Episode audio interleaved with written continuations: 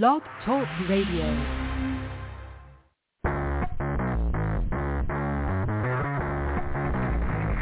Hello and welcome to Action Radio. This is Greg Penglis coming to you from the historic district of downtown Milton on the banks of the beautiful Blackwater River. And now let's get into Action Radio. Happy birthday to you. Happy birthday to you. Happy birthday, Donald Trump. Happy birthday to you. Yes, it's Donald Trump's birthday. It's Flag Day, which I forgot what that means. We got a bunch of things going on, but we got really big news. We got really, really big news. And the really big news is that he's back. Yes, the one and only Bill Fetke, the lovely and talented Bill Fetke, the man that got me started in this ridiculous blog talk thing in the first place, he's back.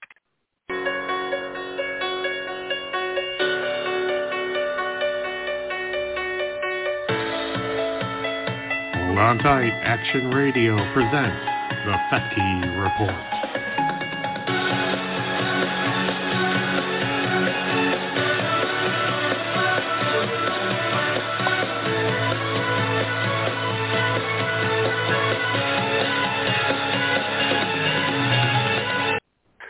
So I heard that for a Here while. I come to save the show. There's Yeah, no great. need to fear Action Radio. The Fetke Report is here. There's no need to fear. Underdog is here.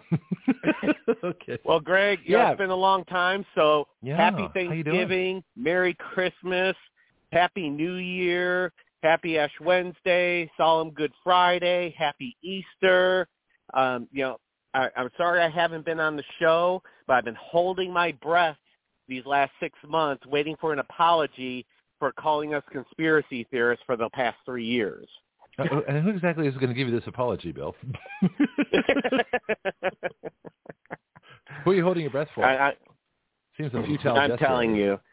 I mean, if you No, put some uh, helium in it, it might be kind of fun. Then you sound like Donald Duck. But that's a different story.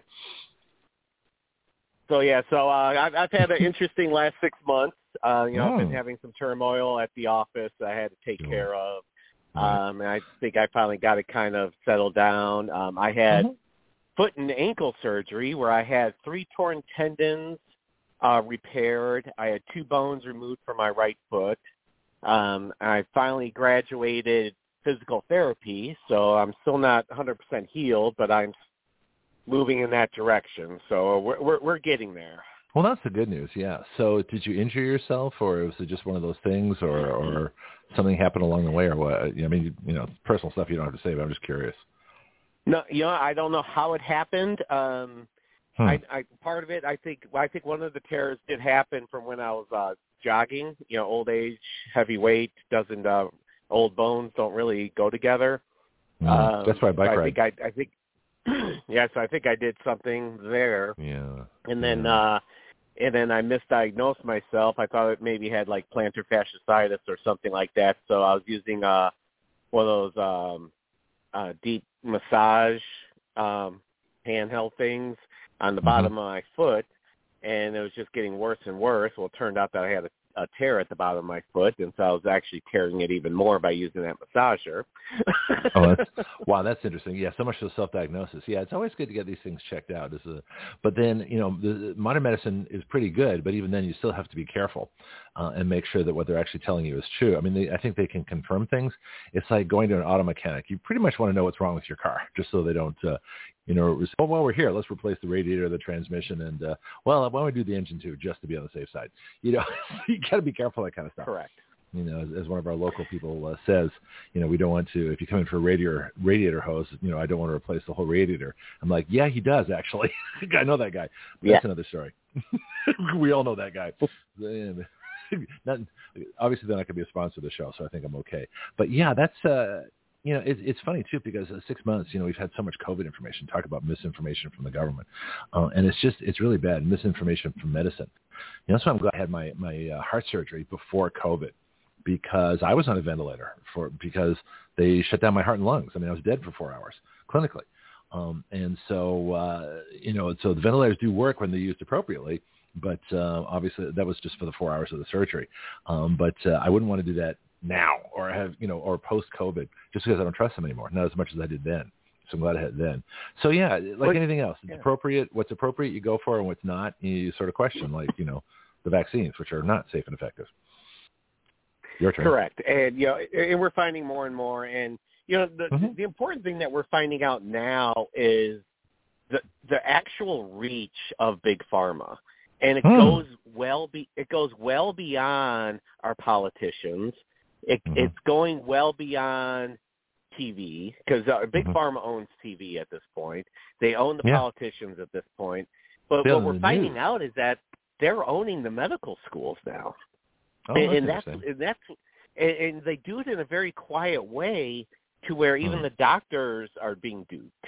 And I think that's what we're seeing right now is that these doctors are taught in school, you know, this is this is for this, this is for that, and but what we're finding out is that they're not being taught, you know, that it's okay to feel pain, and you know, and, people, you know, and we're the only country in the world that allows pharmaceutical companies to advertise on TV. No, this is not New Zealand, uh, and and the only reason I know Oh, New that, Zealand. Okay. yeah, and the only reason I know that is because during our uh, this is this is uh, about uh, last uh, last year between the spring and the fall, we had our 18 weeks of the world's greatest doctors panel, and one of our listeners got together uh, uh, with Dr. Judy Mikovits, and they actually wrote a bill on the air. Um, which was which is now on writeyourlaws.com in, in the all proposed laws section to ban drug advertising. And it's it's uh, you Yeah. should take a look at that because you'd be interested in that bill. Uh, it, we we reverse the order a little bit because we have an introduction. Actually, uh, Linda, the the bill author, uh, wrote the introduction, and uh, and her and Judy talking. I've actually I've still got the shot. I mean, of course, we keep all our podcasts, but it's interesting to listen to uh, you know a world class molecular biologist talk to a listener. And she was thrilled to talk to Judy, so it was really kind of fun. So they, but they came up with some pretty decent stuff, and basically they agreed just to ban all of it. Uh, if you look online, I forgot what title it is, but there's you know, maybe 20 pages of, of regulations for how drugs shall be advertised. Uh, and so what we did, we just eliminated all that. We, we took like three lines and said, "Up, you can't do it."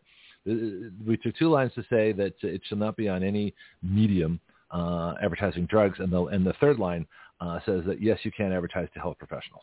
And so that's the law. That's it. But normally we put our proposed law at the end, but because the, the current law is so long, we put our, our rationale first, and then our proposed law, which says drugs can't be advertised on any of these media. And then the next section, unless you're a health professional. And then we said, and here's what we're replacing. you know, so you don't have to read it. Just look at the volume of stuff. It's like 20 pages of, of scrolling through and say, this is ridiculous. So yeah, that bill's already there. Yeah. So take a look, Bill. Bill. Bill. Yeah. well, it is waiting to say definitely necessary because I mean, because we're to the point now where it, it's turning into brainwashing is what it what it Mhm. actually has done, and we're Mhm. seeing that over and over um, in America. And you know, and you know, I've always been one that actually believes that Russia's the one who's who's the the head the head and China's the tail. Uh, but I think that it is has kind of flipped in the last couple of years where um, now it's you know the head is actually eating the tail and the tail is actually eating the head. and uh, well, that's China's graphic one for, who's for kind the of lead- morning. yeah. but you know, um, but I mean, it's true. I mean, Chi- China has taken over a lot of our politics, uh, especially the Democrat Party. Uh, Mhm. They have bought. They they are owning Hollywood now, and they they're are owning the money. Uh, And they're using our money Yeah. to do it. See, this is the crazy part is that people don't understand that, that, that people are being bought with, with American money. So they, they, they dump goods here. They make a fortune in the trade imbalance. Then they take that money to bribe our politicians so they can make even more money, more products in here, which they dump. Uh, and then make the profit, and away it goes. I mean, it's crazy what's going on.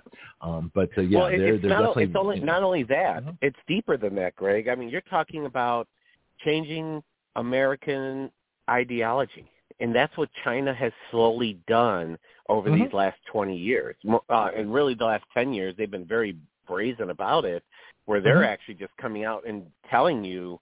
I mean, first they, you know, they figured out, okay, we got to attack the white male. So they've been Mhm. attacking the white male since the 90s under Clinton.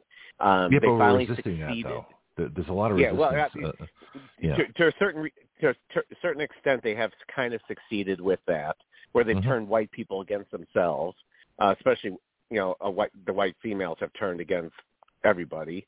Um, then you have then they went after the the men uh, and tried to weaken the men, and all this led up to what we are at today, and that's abusing children and having sex with children. That's where Mhm. this is all. You know, we talked about this for the last two years.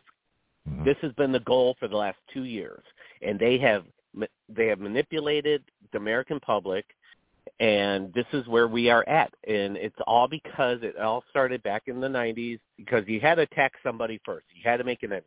You know, every movie, professional wrestling, good versus evil. That's what sells. So they created the evil, and the evil they decided to create was the white the white male, and because the white male is is still the most dominant. uh Well, I, I hate to use that word dominant because they've become very weak, um, but I'll say the the highest demographic in America is the white male. And no, so they more, had fe- they're, they're more women than men slightly. So I'd say we're we're one of the low. Well, actually, we're we're under half the population by far.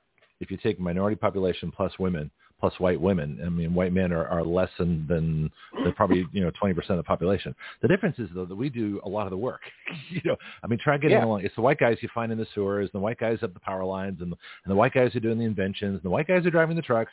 I mean, if America wants to get along without the white guys, we just go on strike and we can shut this country down real fast yeah because Oh, white yeah, guys have always worked hard because that we're kind of raised to do that. You know, white guys Yep. are not raised with a with a welfare culture uh, like generation. Well, some are, you know, depending on what part of the country you're in. But for the most part, white middle class guys are raised with a work ethic.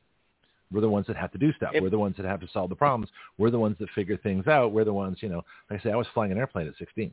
You know, I'm problem solving at a very Yeah. young age. Uh, is that because I was white that I was flying the airplane? I said, no, because I had the money. you know, 12 bucks for the Yeah, airplane well, and yeah, five for the, you five brought- for the and you just brought you up- and- Yeah, Yeah, you brought up another great point too about the white Mhm. man doing the blue collar work. You know, Yeah. demonizing them, trying telling them that that is not good work. Go to college so you could uh, be a pencil pusher. Mm-hmm. Helps create down the road the shortages we have today. Mhm, Um, yeah. You know, I, I, I, you know, I can't even get a commercial door person because for some odd reason, uh, a Hmm. regular residential door person is not allowed to install a door at my business.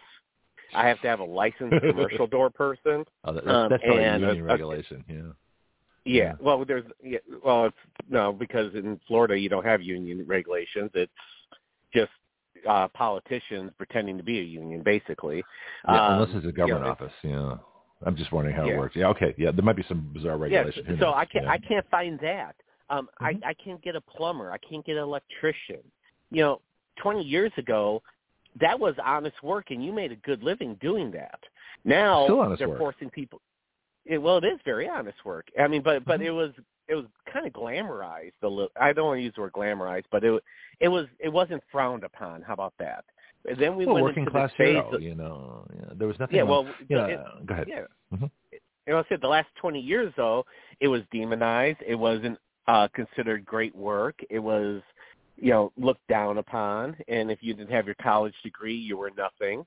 Um, you know, when I when I started in the banking industry in 1993, Mhm. uh, I worked for a very big bank. Uh, it was Harris Bank out of Chicago. They were part of the Bank of Montreal system, BMO. Um, And the vice president of Harris Bank dropped out of school at age 16, started as a teller, worked his hmm. butt off, and made it to vice president. yeah. Can't well, white guys today. have to work harder. We we don't have affirmative action. We don't have a big mentality. We don't get a boost in our SAT scores. You know, we don't get. There's no scholarship set aside for white guys. There's no there's no contract government contract set aside for white guys. There's no civil rights office for white guys. You know, so quite frankly, we have to work harder to get where we're Yeah, going. I mean, no. And, and no one says, hey, do you know Action Radio was created by a, by, by the first white guy is working at Action Radio you know, the creator. What are you talking about? It's, I mean, I, I don't care what race I would have been or, or, or sex I would have been. I would have created Action Radio anyway. But the point is that I'll never get congratulated. The first Action Radio host that's a black female is going to get all kinds of notoriety and, and, and attention. I won't for creating the thing. you know, but, Correct. but other folks will, which is ridiculous. But yeah. Wh- which that's- goes to the know. demonization of white men.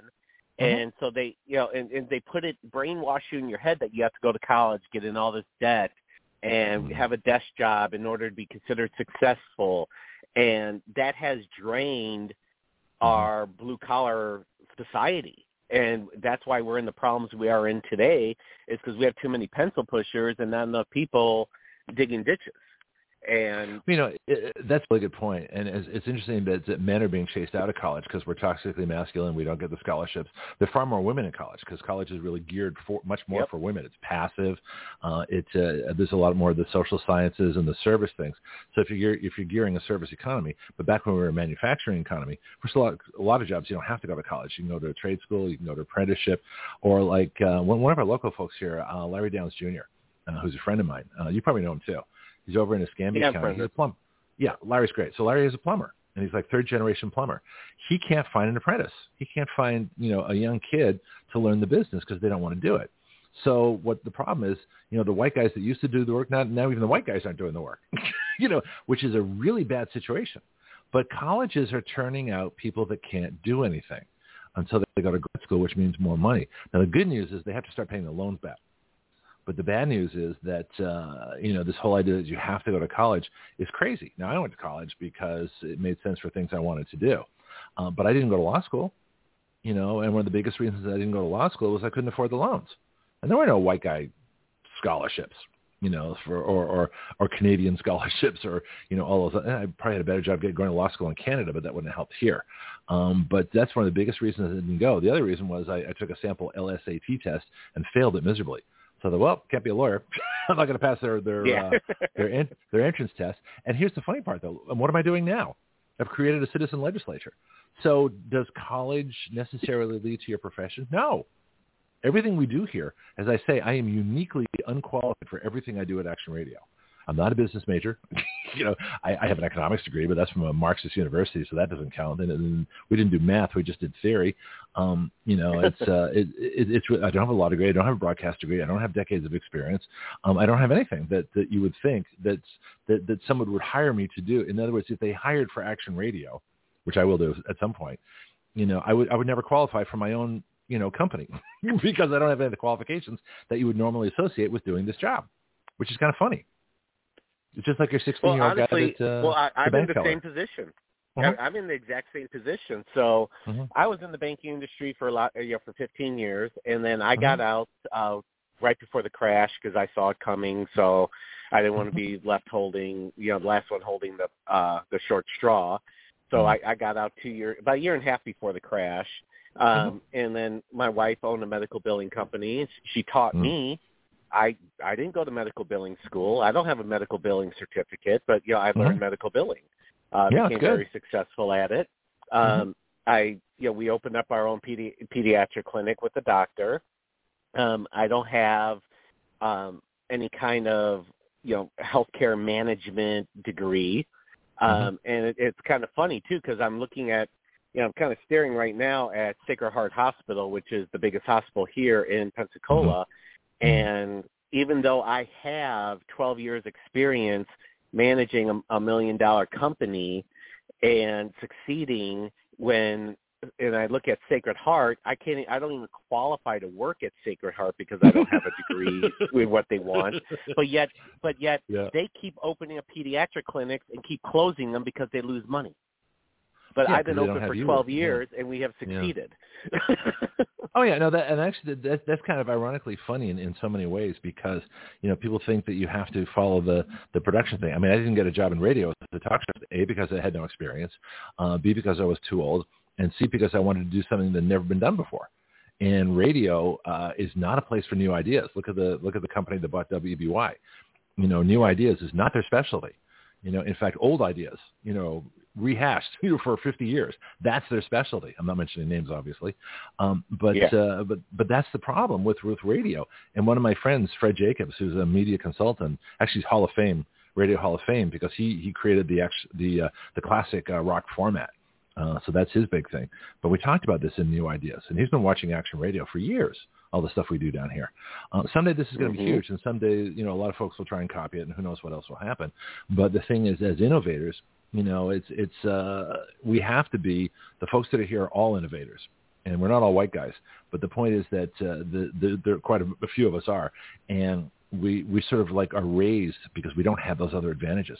So has anybody ever done a study of that of, of like the, who are the more creative, innovative, you know, groups in society? White men, black men, white women, black women, Asian women, Hispanic women, Hispanic well, guys. I, mean, I, mean, I don't I don't know if you can break it down well, like I mean, that. I'm what just do you curious. mean by what do you mean by innovative? As in creating new ideas, creating new inventions? Because I'd have to go with the Asian community if you're talking about strides in science, for example. Um, most of the Oh, lab, yes and no. Uh, uh, Remember when, when Well- Japan was, was reverse engineering all our products? Oh, just to let you know too, live chat. Since you've been gone, um, Marco's on the line. Marco's in uh, uh, the Netherlands, and so he's on live chat. And so live chat has just sprung up in the last couple of months. So we get people, you know, typing in from around the world uh, during the show. beautiful. And so Hello, just for a break- Marco. There we go. So, Marco, I want to introduce you to Bill Fetke, the person that got me involved uh, with this um, back in 2018, and here we are, you know, five years later. Um, but as far as innovation, it's like I say, and the, and the reason we're sort of focusing on, on the white guy thing uh, is because we don't have all those other affirmative action advantages. We don't get special entrance into school. We don't get uh, quotas on the jobs. We don't get quotas in the government jobs. We don't get any of that stuff. So we have to be more innovative. So what I was wondering, yeah, he agrees. Marco agrees too. Uh, be curious about affirmative action in the Netherlands. You know, Marco's a white guy too, um, and and uh, we're one of the few places I think that openly talks as white guys, you know, with white guy problems, which is we Yeah. have to do things on our own, and I think that makes you stronger. You know, in, in well, terms of It- innovation. you know, and, and I was thinking that we're we're kind of headed, you know, just by thinking about how we're going to start this conversation today. I figure we'd head this direction, and I know Mhm. I've given this And example in the past. By yeah, I know, but I, I knew, um, but I wanted to give this. I know I've give this, given this example in the past, but I want to bring it up again because I think it's more important than ever before. Is uh, so there's a, a a a guy by the name of Bao, B A O. Okay, he's a Mm. friend of my son. He's from Okay. Vietnam. Okay, Mhm. He's from Vietnam. They came over here legally. Uh, His Mhm. dad was a is a is a fisherman. Um, Mhm. When his mom came over here, she became a nail tech. You know, as most Vietnamese seem to do. Um, I hate to be Isn't that wild? stereotype about it, but certain, yeah, I know. people graduate uh, or gravitate towards. Yeah, it's kind of interesting. Yeah. So, um, so you know, Bao came over here at age eight. Um, they moved Wow. to California. Yeah. Mhm. Okay. So moved to California. Barely spoke any English at all. Barely. He moves here to Pensacola. hmm He is salutatorian of his high school class. What's that? Salutatorian. Uh, that, like? second. second. Oh, okay. Second. Ooh, new word. I learned a new word today. This is kind of cool. Yeah, you have valedictorian and salutatorian. What's um, third? So valedictorian. Um, Just Triscadictorian? I don't know. third. I don't Okay, know. right. Um, So third doesn't count. so yeah, so you know he ends up being second in the class. Speaks English Uh-huh. really well. I mean, he does have an accent, but he does speak English very well. Uh, goes on to University of West Florida, finishes Mm-hmm. uh, in the top five. I think top five in his class uh, for Mhm. pre med. Goes to Florida State University, um, where he is now finishing up um, and grad. He's I think he's graduating. Actually, he just graduated medical school, and he's at the Mhm. Cleveland Clinic in Ohio doing his residency. Now Is this he on a scholarships because he's Asian? I'm just curious. He no, not because Oh. he's Asian, because his Uh-huh. grades were so good. Okay, well that's good. He then. got he got yeah he got it. That's merit. for I got no problem with merit. because I asked Yeah. him. Yeah. So, Yeah. but we're talking about a kid who barely Uh-huh. spoke English at age eight. Right. Came to Well, listen- America with with nothing. A fisherman and a nail tech is the parents. Yeah, that's actually And now common. and now he's and now There's he's gonna of- now he's going to go Yeah. and make and become a cardiologist. Oh, so when him. you talk about yeah i mean when you talk about the fact that there's you know the lack of opportunity for minorities in this country that's Mhm. not the case and he is a great proof of just tunnel vision setting your goal and achieving your goal and this victimhood that we see from a lot of minority classes in this country is ridiculous and you know and it, of course once again we're going back to the whole white versus everybody else and i don't mean well, and I don't mean to start a war with this, but what I'm no, saying no, though but, is, but think about it. is, is Yeah, that well, it, it, it, it, it's manufactured is what I'm getting at with this whole thing. This Yeah. this war of against white people is manufactured, and course. it's all done because white people don't fight to- back. That's that's, that's exactly. white people and don't well, like it's, that. it, it's we do on this show it's because done. we don't care. Yeah, well, yeah, well, it, it's done to help destroy America, and that's where we're at right now. We're at knocking. The, you know, the white people have been silenced, and uh, I know I'm almost out of time, and I want to bring up this one poll before uh, we end because I, I just found this so humorous. This poll, and I know I'm. This is ADHD radio, and we're full ADHD mode at this moment. you can have an hour if you want. I, I I can give you an hour slot. We only had half an hour because that was all you all that you had time for. But you know, that's all I can schedule. do. Yeah. Okay. Yeah. Right. So um so this uh, so this poll I want to bring up before cause I just looked at the clock and so that's what jumped me. But this poll is a very important poll, and I just Mhm. found it so humorous that it's something that we that gives hope. Okay, and that Mhm. is a poll was done with liberal women. Have you seen this? no, tell me. So liberal women had a uh, had a poll done, and and supposedly that you know you know we know polls, you know, polls are polls. We know that, um, but take it for what it is. But And supposedly, checks are checks. and I don't Just kidding. yeah, I don't know how many women were. I think a hundred. It was either a hundred Mhm. or thousand. I forget, I forgot the number now. Majority of liberal women pers- uh, preferred to be with a conservative guy than a liberal guy. Really? Because Yes. the conservative guys actually have a job and have ambition, and you know are used to fixing And, things. and they're movies. men. And they're men, yeah, exactly. They're men. Well, the whole the whole men thing. I mean, I have a man page just for that reason. You know, that's uh, Yeah. a place where men can go and talk, and it is critical uh, for us to be able to do so. I want to talk about Bao for a second. Then I want to bring on uh, Pianki, who's Yeah. waiting on, on the line as well. But Mm-hmm. Bao is interesting because he did work hard. Now, a couple of things in his favor. One, I bet his parents were married. Right. Yes. Stayed married, stayed together. Okay, that's a huge advantage. Yep. We've got a lot Mm-hmm. of, uh, particularly black families, which have a ridiculously high single parent rate. That is a huge disadvantage. So Bao's got an advantage. Um, uh, Pianki talks about Nigerian parents that stay together and emphasize education. So it's not black Yep. that makes the difference. It's the parents being together that makes the difference. My parents were divorced when I was 16, but I still managed to to do a bunch of stuff. But as as Bao came here at eight, I, I went from Canada to Australia at eight. Now the language was Mhm. the same, but a lot of words were different, and the cultures are very different. And People don't realize that. You know that uh, the two countries. I went from a, a, a Canadian public school system to an Australian private school that was based on on something like Pink Floyd's, you know, The Wall. We don't need no education. It was that kind of stuff. I was caned. I was caned. They actually hit me with a bamboo stick. I was caned. I thought, what are these barbarians doing? But it actually worked out well. Uh, then went to Can- the United States, which was a barbaric situation. I went to an American junior high. But the point is, if you, it, the cultures that emphasize working hard, but the Asian cultures, one of the problems is they don't innovate. Okay, they, they, it's very conformist, and so that's why you don't see a lot of Nobel prizes in Japan uh, and, and China because, but they have brilliant scientists, but they do they they follow the the path. They they, they it's, there's no individualism. So Americans are very good at, at uh, being individuals. So you take white guys that have always been uh, that have natural advantages, uh, and you take a country of individuals which sort of prides itself on being individual, and you're gonna have a lot of very individual white guys by necessity. Yep. Yeah. Let's bring on Pianki. Yeah, his line is to be live now. Hey, Pianki, Bill's back. Welcome. Yeah, it's it's it's funny that you have these conversations.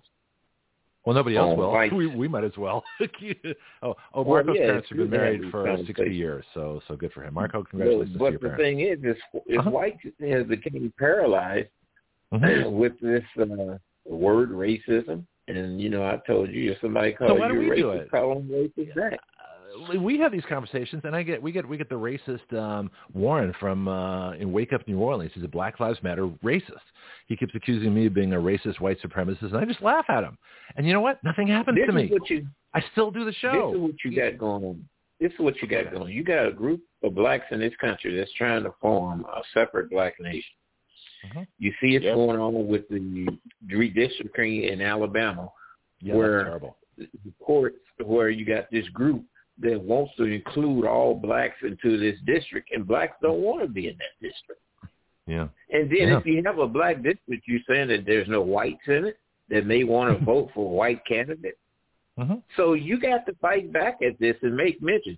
They even got these cases in some of these Ivy League schools where when it comes down to uh, college entrance exam, ACT, SAT, they Mhm. spot black children, We black students, 310 points.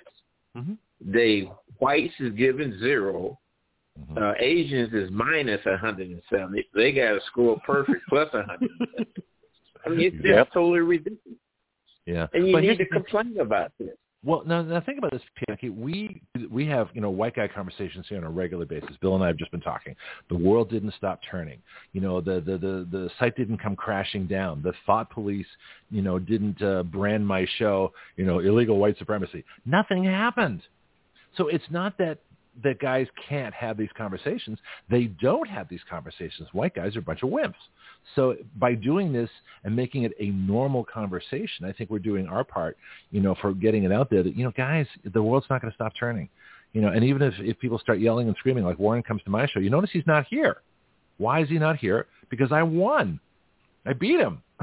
That's why he's not here, because he couldn't get anywhere. Because as much as he called me a racist white supremacist, I laughed at him. I, in fact, I can find him to the live chat. Marco got after him. We had a great time. And where is he now? He gave up. He left. So it's not hard to defeat these people. You just have to be willing to do it. That's the difference.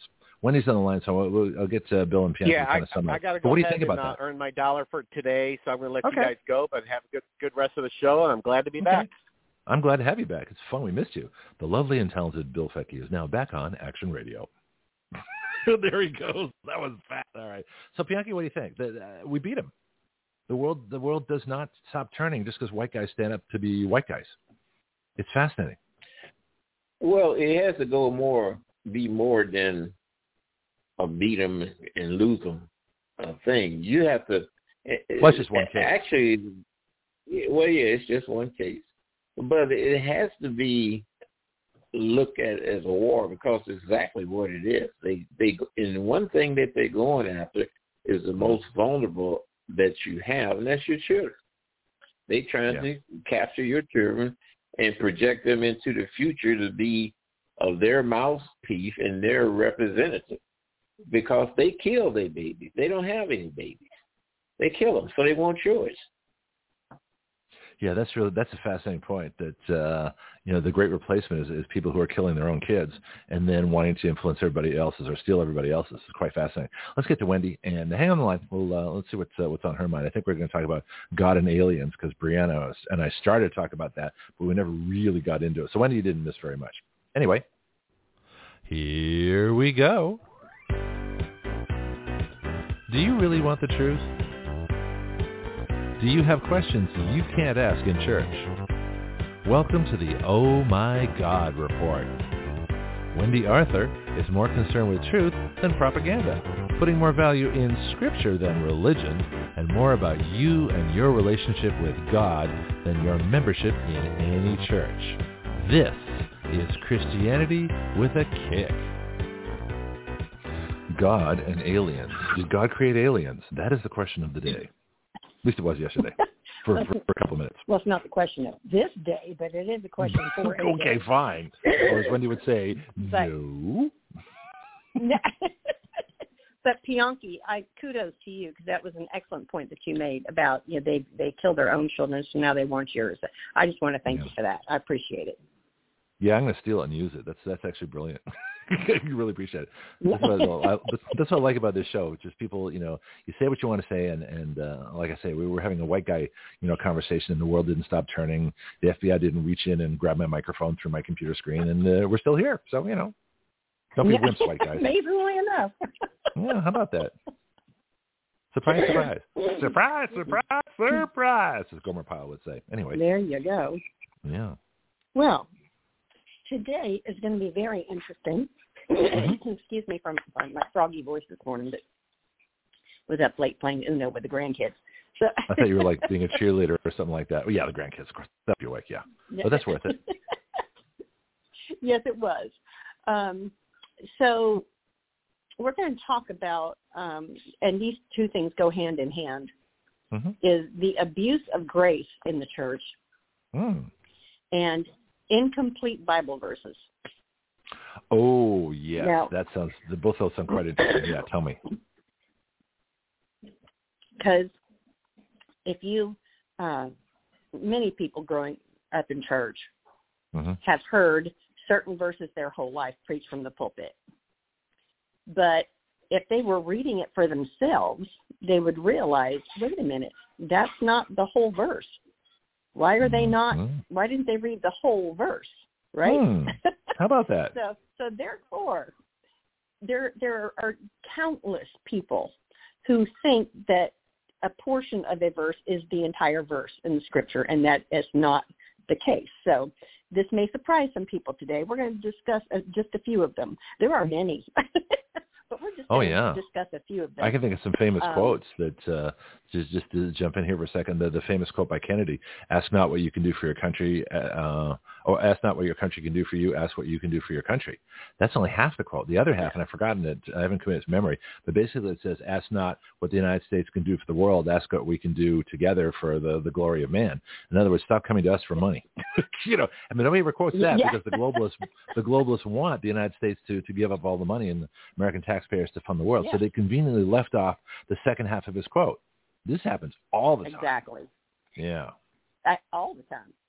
hmm So, so we're we're going to tackle some of this today because the the incomplete preaching um, or selective preaching, as I would call it, um, Mhm. is leading people into hyper grace, um, which is a movement in the church today, which um, I, I am seeing across all posts um, right now. If if you do not support uh, trans the trans agenda and the homosexuality agenda and the LGBTQIDIOT,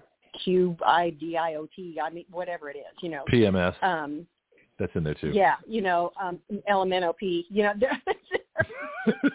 um, if you don't support all of that, um, Right. you you are categorized as a hater, as if you cannot disagree with anybody on anything, or else you hate them. Um, and then the church jumps on board. The progressive church was. It's not God's real church. It's the progressive church who think Uh-huh. that they're woke and that they are more righteous than everyone and everyone else because they can love everybody and they can accept everything. Well, no, you're just the world now. You are not part of the church. Well, the most intolerant people are the ones that, that preach tolerance. But but it, and it, they've actually just condemned themselves because in calling everybody who disagrees a hater, they who so disagree with God and with Jesus and with Americans and freedom and independence and all that kind of stuff are themselves self-confessed haters simply for for disagreeing uh, while projecting it onto other people. So they're actually doing Correct, it but themselves. they don't want to. Yes, but you aren't allowed to point that out. yes, I am. As, Yes, I am. as, as, you know, it's being- like when people say yes, the quiet part out loud. No, let's make it the loud part. You know, and all these things that we're not Exactly supposed to say. right. The whole show this morning, you know, we're not supposed to say, and I don't. I hate that judgment. It's like politically correct. No, we're just talking. This is common English, easy to understand words. We're not. We're not disguising things here. It's very simple. Right. You know, proud, proud white guy here. Oh, look what I just said. Oh, that, that, that's right. Ah, world's still turning. Show's still going. No FBI, you know, amazing. hand reaching through my throat. We're okay so far. There you go. Well, so I'm going to go throw some of these verses out here, Uh-huh. and anybody who has um, been in church any amount of time, a mainstream denomination, will will recognize some of these. And if and if you haven't heard any of these, then um, you probably haven't been in church very long. um, so um, here we go.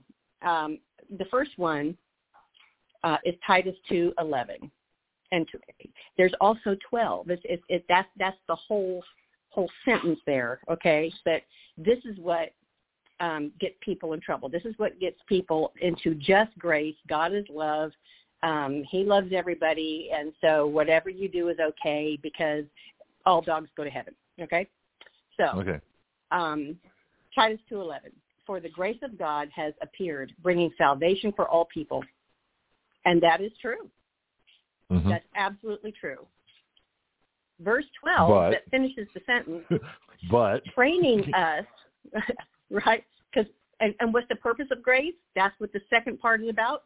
Training us Ah. to renounce ungodliness and worldly passions and to live self-controlled, upright, and godly lives at, in the present age. ooh, Whole different story, isn't it? And now page two. Yeah. and the- rest of the story. And now the rest of the story. Paul Harvey, Action Radio News. but that's fascinating. So, so, So- in other words, there's the, there are conditions to create part one, but if you give part one without the conditions, then people think there are no conditions. There's no requirements. There's no responsibilities. It's just there. But it's not just there. It requires some work. It requires input on your part. It requires you to do things in order for part one to exist for you. That's fascinating. Thank you. Perfectly You're said. welcome. Well, and I have my is moments. what is not yeah and this is this is the basis for the hyper grace movement do whatever you want it doesn't matter you're going to heaven anyway because god's love and he's going to forgive everybody anything no matter what Mm. so why is there even a god if if Why is that there is your mindset yeah. why the- is there judgment? Why is there Yeah. a God? Why, why are there um, things that God requires for, for healthy living for everyone, right? Mhm. Because they think you can just go into heaven however you are. It, it just doesn't matter, and that heaven's just going to be one big extension of, of things down here, ex- you know, Mhm. minus the bad stuff. Um, no. I was waiting for that. Here, no. Here's the deal, people.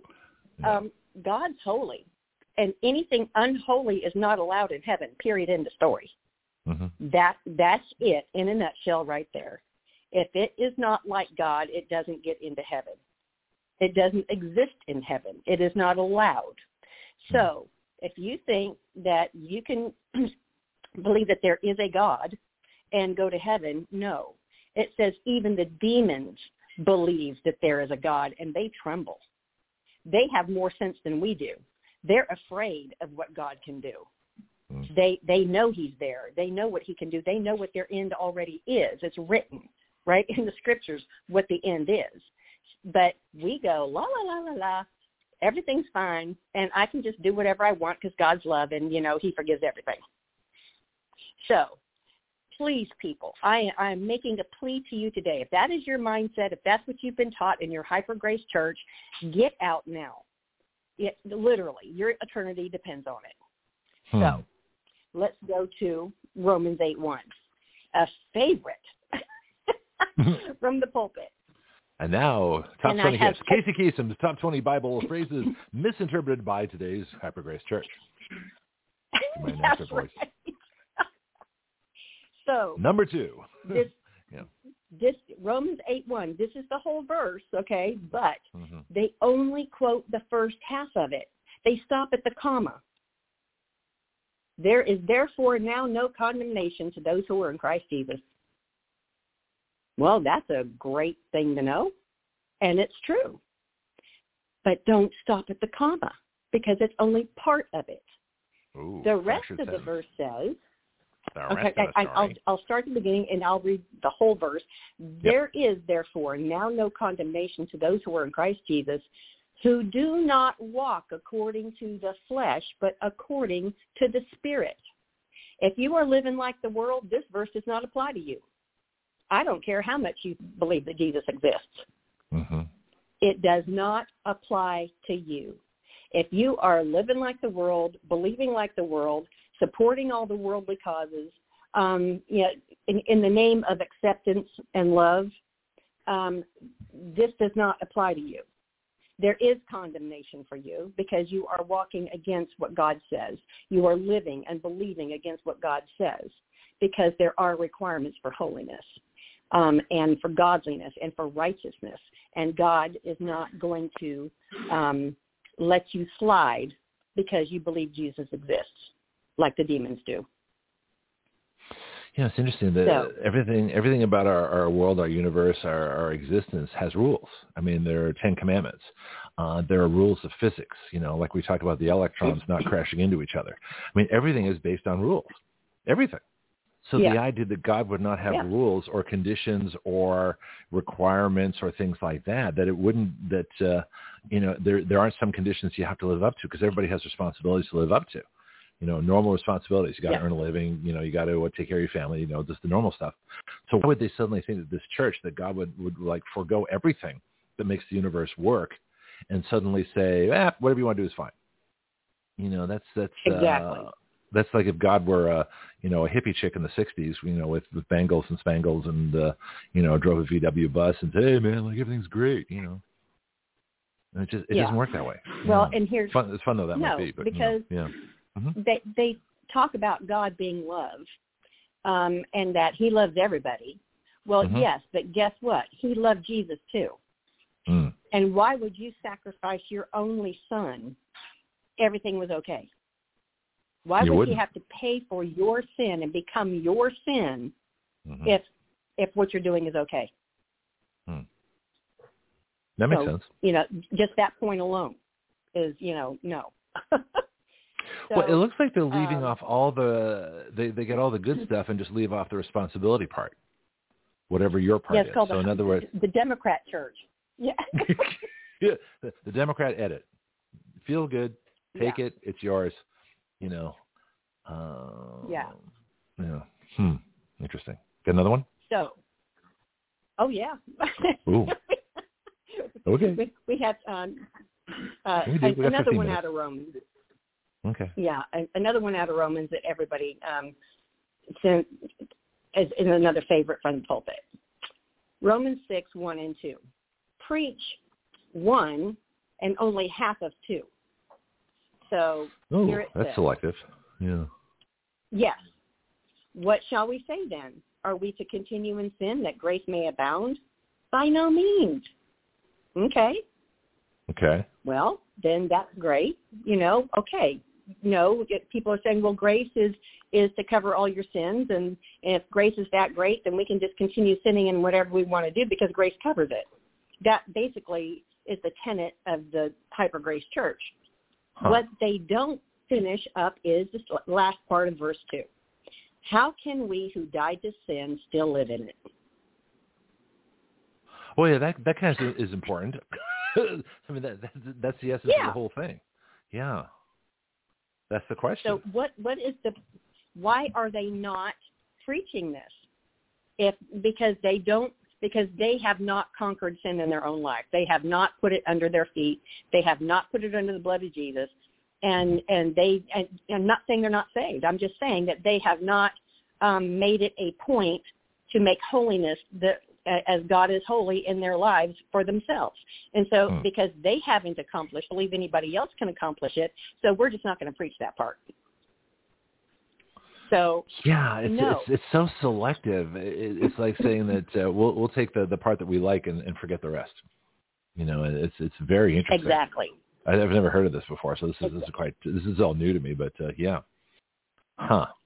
So that it's not a church of God; yeah, it's a so- church of of you know you know people borrowing parts of God. you know, we'll just take the parts we like. Yeah. well, that's exactly right because that there's also verses in scripture that talk about um, you are preaching a false Jesus. You're Right. preaching a false gospel. And this Mhm. all falls into the Hyper Grace Church is preaching a false God. Period. It's it's uh, a God they've made up Mhm. um, that is, is not the real God, and they are leading countless millions of people to the path of hell, to the doorway of hell, Hmm. and and they are just clueless. So Well, I'm it- trying it- to tell you, I may sound Yeah. like I'm radical, I may sound like I, I'm harsh, or that I am, you know, like wow, she's just a Bible thumper. Well, call me what you want, don't care. Okay. Well, go ahead, thump the Um, Bible. I want to hear it. is, Thump away. yeah, I am I'm preaching the truth here. I'm giving you what you're not hearing in a lot of pulpits today. So action radio is about taking action. So therefore I am taking action on the part of the Lord Jesus Christ and I'm telling you, read Mhm. the whole Bible. Read it for Yeah. yourselves because you cannot tell God on judgment day, yeah, but the pastor said, No. Yeah, no. yeah, exactly. But it's like saying ignorance of the law is no excuse, so ignorance of God is equally no excuse if you're following God's laws. yeah, because it's in writing for Pete's sake, for everybody. Yeah. Yeah, That reminds me of- you have the same opportunity to read it for Huh. yourself as everybody else does, and so therefore nobody's without excuse. And even if you never had a Bible put in your hand, it tells Uh-huh. us in Romans one that you can look at nature and see that there is a God. Everyone is without excuse because everyone can see nature. You, And you can't walk out your you door without sighted- seeing God. You know, you can't walk inside your house without Yeah, seeing God. I mean, yeah. it's just you can't walk anywhere. You can't walk with your eyes open and not see God. I mean, it's just it's, it's, God's everywhere. No, But you know what? You know what it sounds like? It's very much of our sighted, yeah. I, I, I want to make that point. Even if you are blind, if you are not sighted, you can still feel the breeze. You can still feel flowers. You, Mhm. can- you know what I'm saying? So everyone is Well, actually, excuse. So go I ahead. I had, uh, well, I had a very interesting friend um, back in California who was uh, blind and deaf. uh, and we'd go on great adventures. And, and she could tell where we were driving because she'd memorized, you know, the time in her head. And perception was Uh-huh. unbelievable. So it, it's fascinating. So we'd like sit at a park bench, and, and they, we had this braille machine. And so we could communicate probably better than I can communicate with most people. But I, I type out stuff on braille, uh, and she'd have to read the braille on this machine, which popped up little dots. And she's like, "Slow down! I'm getting blisters." Yell at me. It was really funny. Um, but uh, but it was just fascinating to be able to communicate. And I remember describing, you know, one day we're at the beach, and uh, you know, the seagull that was four feet away, and where the people were, and I, I painted this entire mental picture, you know exactly what was going on. Could feel the breeze, feel the heat, you know, couldn't hear the waves, but knew where they were, uh, and just and just had an entire you know description of what's happening. I mean, that's and, and you know God's everywhere through all this too. But it's interesting that people that can still perceive uh, who can't even see or hear. And so these people that can see and Yeah. hear and still don't perceive, so you guys are missing the boat. You know, start using your senses. I know someone that that has no none of the things that we normally associate. You know, the Helen Keller, you know, disadvantage of both no sight and no hearing, but most incredibly perceptive. So you don't, you know, Yeah. use the things that you have uh, because a lot of people don't even have those things, and they and they're more perceptive than you are. Um, but also, this is like the throwaway culture. This is the money for nothing culture. This is the living wage Yes. you know, the, the guaranteed income culture. It's, it's, it's like applying the guaranteed income to God. In other words, you get the good stuff without doing the work. It's like going to a job and just getting the paycheck without actually without actually having to do the job. You just go and get the paycheck, all right? And you consider that a Right. job. No. Let me do a Wendy. No. you know, but it's the same thing with religion. There, there, there's work involved. There's work and there's study and there's uh, commitment and there's things that you have to know and have to do. Otherwise, you're not in the club, folks. You just, you know, or as you say, you know, bow now and avoid the rush. Um, but uh, Yeah. it, it's fascinating that I think so much of that is missed. So, what is the advantage to the church to this? What, what did they get out of preaching something where there's no work, there's no commitment, there's no reading of scripture, there's no responsibility at all on the part of the parishioners? parishioners. It's just this unconditional love that God gives, and uh, there's absolutely nothing that you have to do in return, which makes no sense. But that's what they're teaching. What's in it for the churches? Well, it's money. Okay. I'm sorry, but that's the truth. Because Well, people will uh, give their money to, to a place that doesn't require anything of them. Hmm.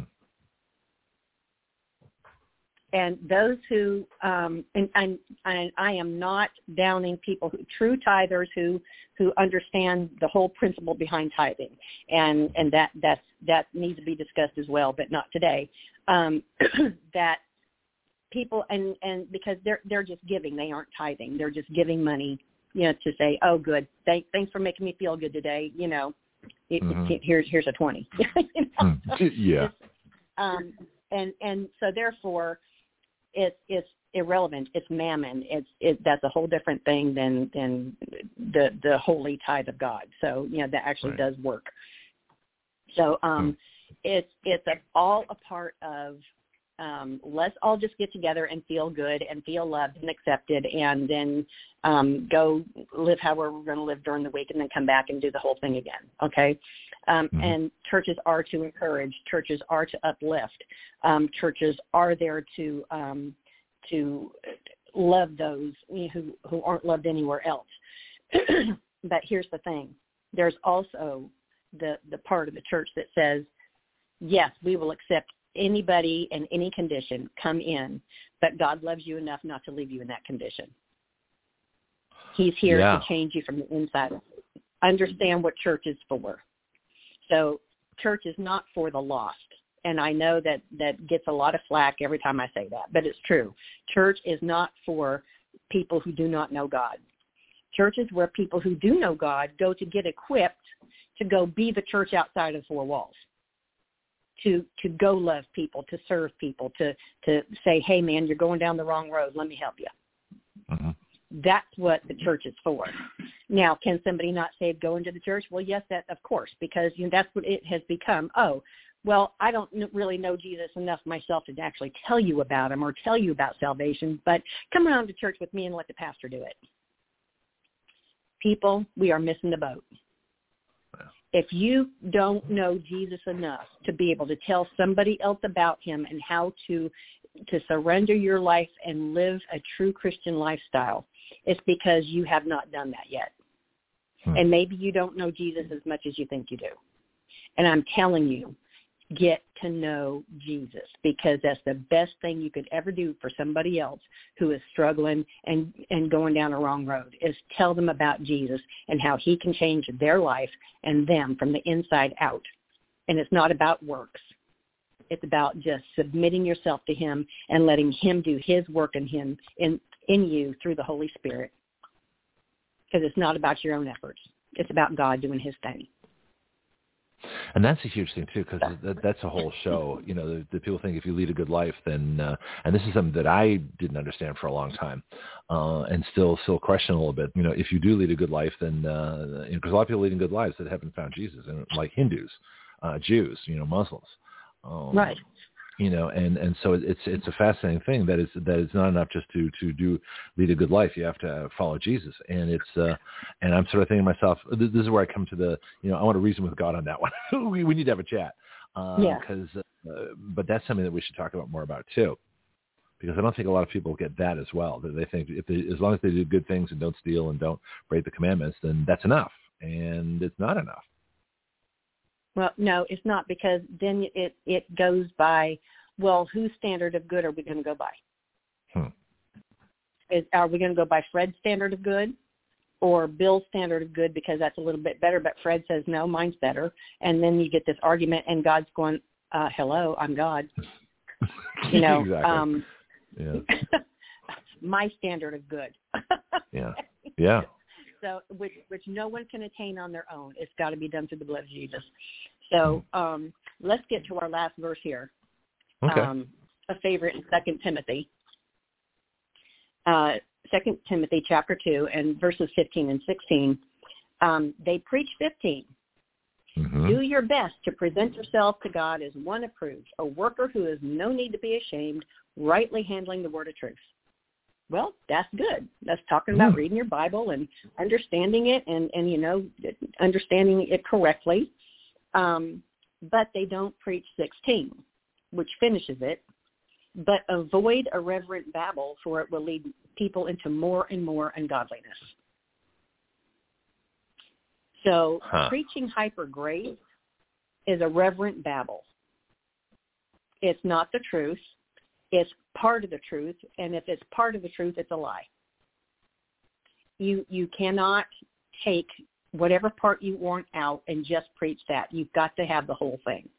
So if you are saying, yeah, grace is for everybody, God is love, well, that's true, and that's only part of the truth.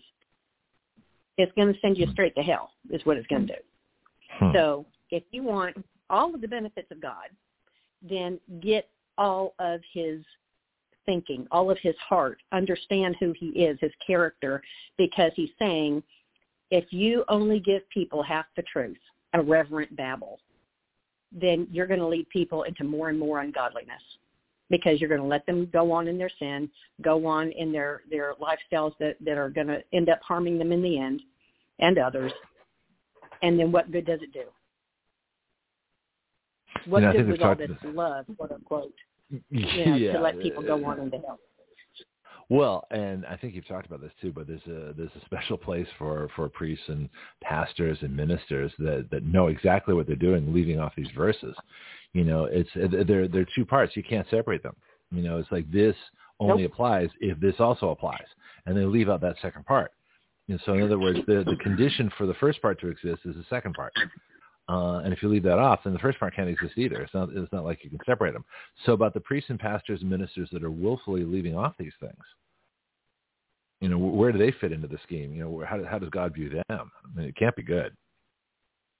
Oh, it's not good because he said, you, you leaders, you teachers, you pastors, yeah. you, you preachers, evangelists, and, and apostles and, and prophets. He's, Mm-hmm. it, you know better. So if you purposely mislead my little ones. He said, then the judgment for you is even harsher. Hmm. I, I don't even want to stand before God as, as, you know, not being a teacher. But me being a teacher, I have a harsher judgment on me. So I better be telling you the truth. That's why I don't care what anybody else says. I have to answer to God. He judges me.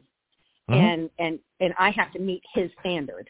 I have to rightly divide the word of truth and give it to you the way he meant it. not the way it's been been flushed into. You know what it's been molded and formed like, like it's some kind of slime that you can just you know shape into whatever mold you want. No, that's not how it goes. It's got to meet God's standard, or you're going to get judged even harsher. And I know I have to stand before a holy God. Mm-hmm. We all have to stand before a holy God, but my my judgment is harsher than others. So I have to make sure that what I'm teaching you is the truth from God's heart. Well, and this is why I always encourage you to, to, to be as blunt and bold as, as you can and get the message out there. We live in this sugar-coated world where, well, you can't offend people, you can't say things too strong. You know, everybody says, well, you can't judge. Well, what do you mean you can't? Of course you can judge. You try try going through your life without judgment. uh, you know, I mean, I, I mean, I make I, I make judgments constantly. You know, do I take a call? Do I not? You know, who who do I talk to? What do I do? What are my subjects? You, you know, we talked about white guy stuff today. I mean, that was a judgment. Literally everything we do here is judgment. Um, but I was thinking as you're talking uh, back in my flight instructor days, and so you know, you think well, who's the ultimate authority? You know, the FAA. You know, they, they give you the rules that you have to follow. It's all written in the book. I said that's my ultimate authority. My ultimate authority was the families of the people that I taught to fly. That was who I was answering to, because if I didn't teach their family member how to fly properly, I was endangering not only that family member, but everybody else in that family that was going to fly with them and everybody under them on the ground exactly. and every other airplane in the sky. So my responsibility, I took this just like you take your responsibility seriously. My responsibility was to everybody that that student of mine was going to come in contact with in the air or, or under them on the ground. And that's what I had to answer to. That's right. So I had to be better. So I had to be better than the FAA because the FAA standard wasn't as good as my own. My own standard was a hell of a lot higher. And I'm not trying to, you know, blow my own horn here, but the, the truth was that the pilots did come back to me afterwards, sometimes years later, and says, here's what you taught me that wasn't in the syllabus that saved me, my family, my kids. I'll tell you, let me give you one example. This is kind of interesting. Um, a friend of mine, uh, Cessna had a problem where the, the seat latches would break and the seat would go back far enough that you couldn't reach the controls. So I had a student that had this happen, and a lot of people have died because they sit there with their seat back and oh, what do I do? And you know, planes go out of control, but in their head they think, oh, I can't take my seatbelt off. You know, that's against the rules. And I'm like, do what you need to do to save yourself. So I always tell my students how to be resourceful, how to be creative, how to whatever it took to to save yourself. That's what you do. So my student pops up his belt, crawls up on his knees, and flies the airplane on his knees problem solved, right? But he said the reason he thought to do that is because of the. But isn't that wild? It's a wild story. He said, but the reason he, he thought to do that because of the training, because he heard my voice in his head saying, "Do something, get creative, try something. What's going to work?" You know, and because of that, he hops out and flies the airplane on his knees, and then brings the seat up and eventually, you know, fixes it. But uh, you know, uh, instead of having a having a fatal situation, had a situation where everything was fine but that that was my standard, That's and awesome. that was like the that was like the perfect reward. And so so I knew I was doing my job because I heard stories like or people that, that had horrendous crosswinds that they landed in that were way beyond what the what the FAA required me to teach in. I said, well, let's let's see what you can do. Let's let's go for the maximum. And I, I had I taught people how to do one wheel landing in ridiculous crosswinds. Would they ever have to use it? Maybe not, but some did. You know, one one in particular, another student, same thing. I can't believe you taught me those ridiculous crosswinds. I had to do that. Oh, okay, cool. You know, so but that was the standard, and that's and that's how it, that was that was how it validated everything that I did was right. In the same way that, that you get. Well, let me ask you, how do you, how do you get validated that what you're teaching people about God is right? It's got to come back to you somehow, in stories or people or something. Well, um, I just had something a little surprise last week, as a matter of fact, because you know I I don't really I don't look around to for validation um, mm-hmm. that that's that'll get you in trouble and get you depressed well, because if you're waiting it. for people you know, yeah you do it anyway yeah, regardless you, know, you don't expect the validation but when it happens it's like oh gee, no. that's really kind of cool yeah yeah because you know, uh, somebody had posted on um uh we were on the same thread and we were posting the same thread and um somebody had asked you know well where did we end up and um and i said well we're in robertsdale alabama and uh a lady that i had um, known in in another state um, mm-hmm. posted underneath that, and she said something to the effect of, um, "I'm so glad you're back here. You know that I always know that if I if I need serious prayer, I can call you. You know, if if I need something practical, you know, I can call you. If I can, it, if whatever it is, you know, if I need an encouraging word, I know I I can depend on you. It's like so hmm. that came that just blessed me you know um yeah. because you don't know how other people uh, perceive you. You don't know how, you know how you affect anybody else in their life because you know that's not something you generally have a conversation about. Um, you know, because I'm just about serving people. You know, what can I do to meet your need? You know, um, in the name of Jesus, how how can I show you the love of God um, in a practical way? And um, so you, you just never know what impact you're making um, Mhm. because I'm more concerned about the vertical relationship. You know, God, am, am I right before you today? Um, and you know, and there are times when you know he'll say, you know, you probably could have handled that better. And and I know like as soon as I've done or said something, oh yeah. But but you can make corrections too, and I, I, I it's like I tell people on the show all the time. If you say something completely wrong, just correct it. Don't don't don't sit there and, and Mhm. whimper and run away, and you know just say hey, because I screw up on on- you know say oh I shouldn't have said that. I, I really I let me phrase it like this, you know, and so that's okay. That's human failing. It's not that Yeah. we uh, make mistakes. Making mistakes is the problem. Not correcting them, that's the problem. That's the problem. That's right. You Yeah. know, and and sometimes and God is very gracious. I mean, He doesn't come at me with, you know, the the, the belt in hand. You know, He just says, you know, why don't we revisit this and see how we can correct that for the next time. Yeah, yeah, yeah. And and he's so he's so gracious. You know, that's where his grace comes in. He is gracious. He's he's not here to beat you up. He's here to say, hey, there there's a better way to handle that. You know, let let's talk Mhm. about it. Um, Yeah, and yeah. for everybody who is struggling, saying, look, you know, I I've tried that church thing and it's just too hard. I I can't meet the standard and you know of perfection. Well, you know, it's not about perfection, Mhm. um, and it, it is and it's not about works. It's about loving God and finding out more and more who He is. And the more you find out who He is, um, the the easier it becomes because it's not about works and and, and how hard you're trying. Um, so I just want to leave everybody with a very encouraging verse, and it's Philippians 4:13. It says, "I can do all things through Christ who strengthens me," because it's not on your own strength that you're walking with Jesus anyway; it's His. So um, just hang on to Him, get to know Him, and bow now, avoid the rush. Is there another part to that, Wendy? I'm just curious. Did you leave off any, anything? I think that pretty much says it all, but okay. Sorry, I couldn't resist. I know. You're funny. Well, I, yeah, like I say, I have my moments. Uh, but what's interesting though is I think that um, one of the revelations for me is that you know as you you know walk with Christ individually, you're also walking with everybody else who's walking with Christ. So it's not really that individual. Yeah. You know, and I think exactly people right. miss. I think people miss that, and that's something they think. Well, it's, I have to do all this work for for God, and I have to do this, and all these rules I have to follow. You know, and and you think you're going to be on your own. No, you're on your own in the church that separates you from God. That's where you're on your own. That's right. You know, Yep. but once you once you join the group, uh, you know, of, of the fellowship of people walking with Christ, it's like, oh, I guess we're all in this together. This is kind of cool, and that's where the support comes from. And It's- people don't realize, Yeah. and you don't even have to see these people. You just you just feel it. It's just there. It's a presence. You It's know, and- and- family. yeah. When you are in the right church, you feel family like you have never understood family. hmm Because that's what God created us for, is to be his family. Hmm. Not to be separated from him, but to be included in his family.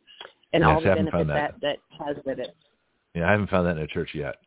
Um, you know? Just I'll tell you where I do find those here at Action Radio. We've got people who've never met.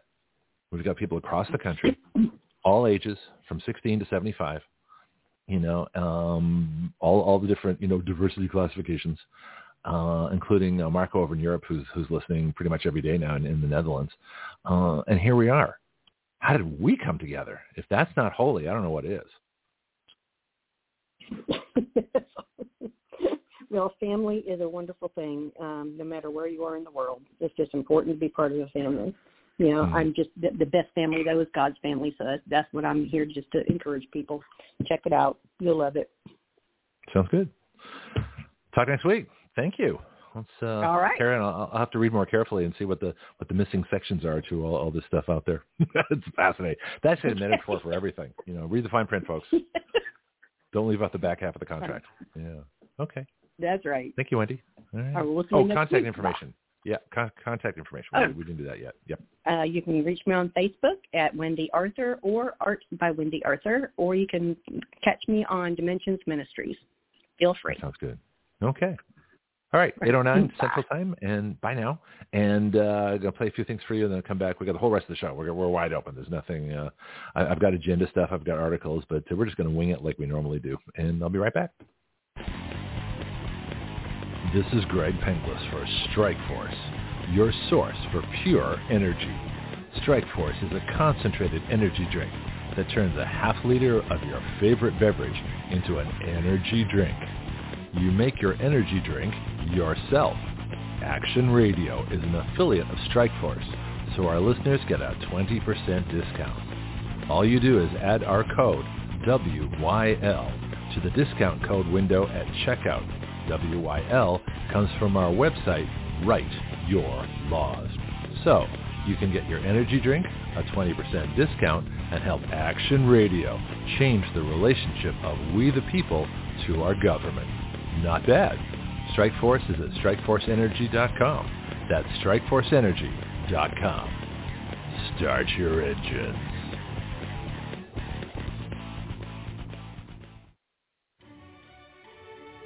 Hello, this is Greg Penglis for our newest shooting range here in Milton, Florida. Stand your ground. My friend Jason Myers and crew are creating an incredible facility for our city. Stand Your Ground is located at 6632 Elva Street. The phone number is 850-789-1776. Their email is standyourground1776 at gmail.com. Here you'll find either in process or already going an indoor shooting range, axe throwing, archery, a rage room, self-defense classes, concealed carry weapons classes, security license training, paintball, a full-service gun store, and 24-7 online ordering. So come on down or contact them by phone, email, or website and learn how you can best stand your ground. You know, I'd love to have more commercials, um, but to do that, I need more sponsors. So sponsors, let's hear from you. Here at Action Radio, we are looking for sponsors. We have 30 and 60 second spots available for your announcements. And we have three-minute live call-ins to talk about your products and services available. Action Radio is the next evolution beyond talk radio. Join us and let us help your business evolve. Think about being a sponsor of the future and not just a listener and help us help your business grow as you help us plunge headlong into breaking new ground here on Action Radio every day.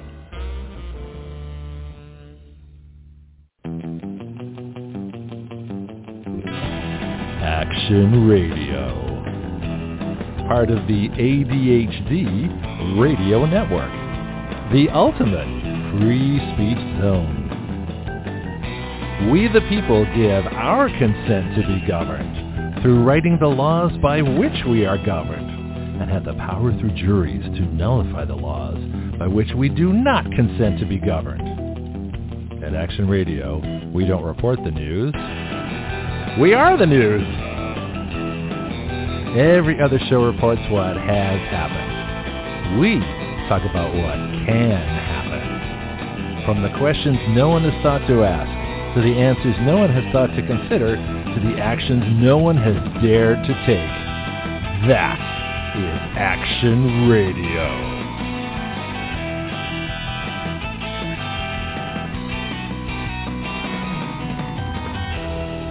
Yeah, start by a white guy, just in case you were curious. Get a little fun with that with uh, with Bill and I this morning. Pianki's still on the line, Marco's in the Netherlands, and uh, uh, live chat, and that's about it so far. So we're, pretty much open for the rest of the show. Uh, by the time we get to Wednesday, you know, Monday and Tuesday are, are much more structured uh, in terms of our reporters. But uh, first of all, I'm glad to have Bill back, which is great. I wish he had an hour of report time. Uh, probably same thing with Wendy. I could easily give her an hour as well, but uh, they seem to uh, really sort of set up our, our Wednesdays. And now I got time, so I don't have an extra interview prepared. I've got maybe a couple things I'll play. Sedition Act um, is always a good one, and the uh, the Danbury Baptist, the whole Jefferson thing, because people totally misunderstand the church and state. But other than that, um, Pianki, if you want to join in the conversation anytime, feel free. There's uh, there's a lot of things going on. One of the biggest ones um, is what just happened with us here in Florida with Action Radio, you know, giving our congressman a constitutional amendment uh, to take away uh, the power of Congress to borrow money. And although he joked with me in public and then talked to me seriously after the um, uh, the presentation, uh, that's a real thing. And it becomes more and more necessary now that there there is no debt ceiling, that these people have given themselves the power to spend anything they want. And it was interesting last night, um, or the third installment, maybe it was last night or the night before, I'm not sure. But Tucker Carlson's Tucker Carlson's third uh, Twitter show, and he's getting more bold. It's really kind of fun. He was he was good before, but now the gloves are off. He can say anything he damn well pleases, and that's why I think he went to Twitter. Uh, a lot of people think that. It's not it's not an original thought with me. But what's interesting was he was talking about how Trump uh, incurred the wrath of the the deep state, and he played a, a clip of when Trump was in a debate and he talked about the Iraq War. He said the Iraq War was completely unnecessary. There was no reason for it. He said there were no weapons of mass destruction. They lied about it so they could get into the war, so they could spend trillions of dollars for nothing.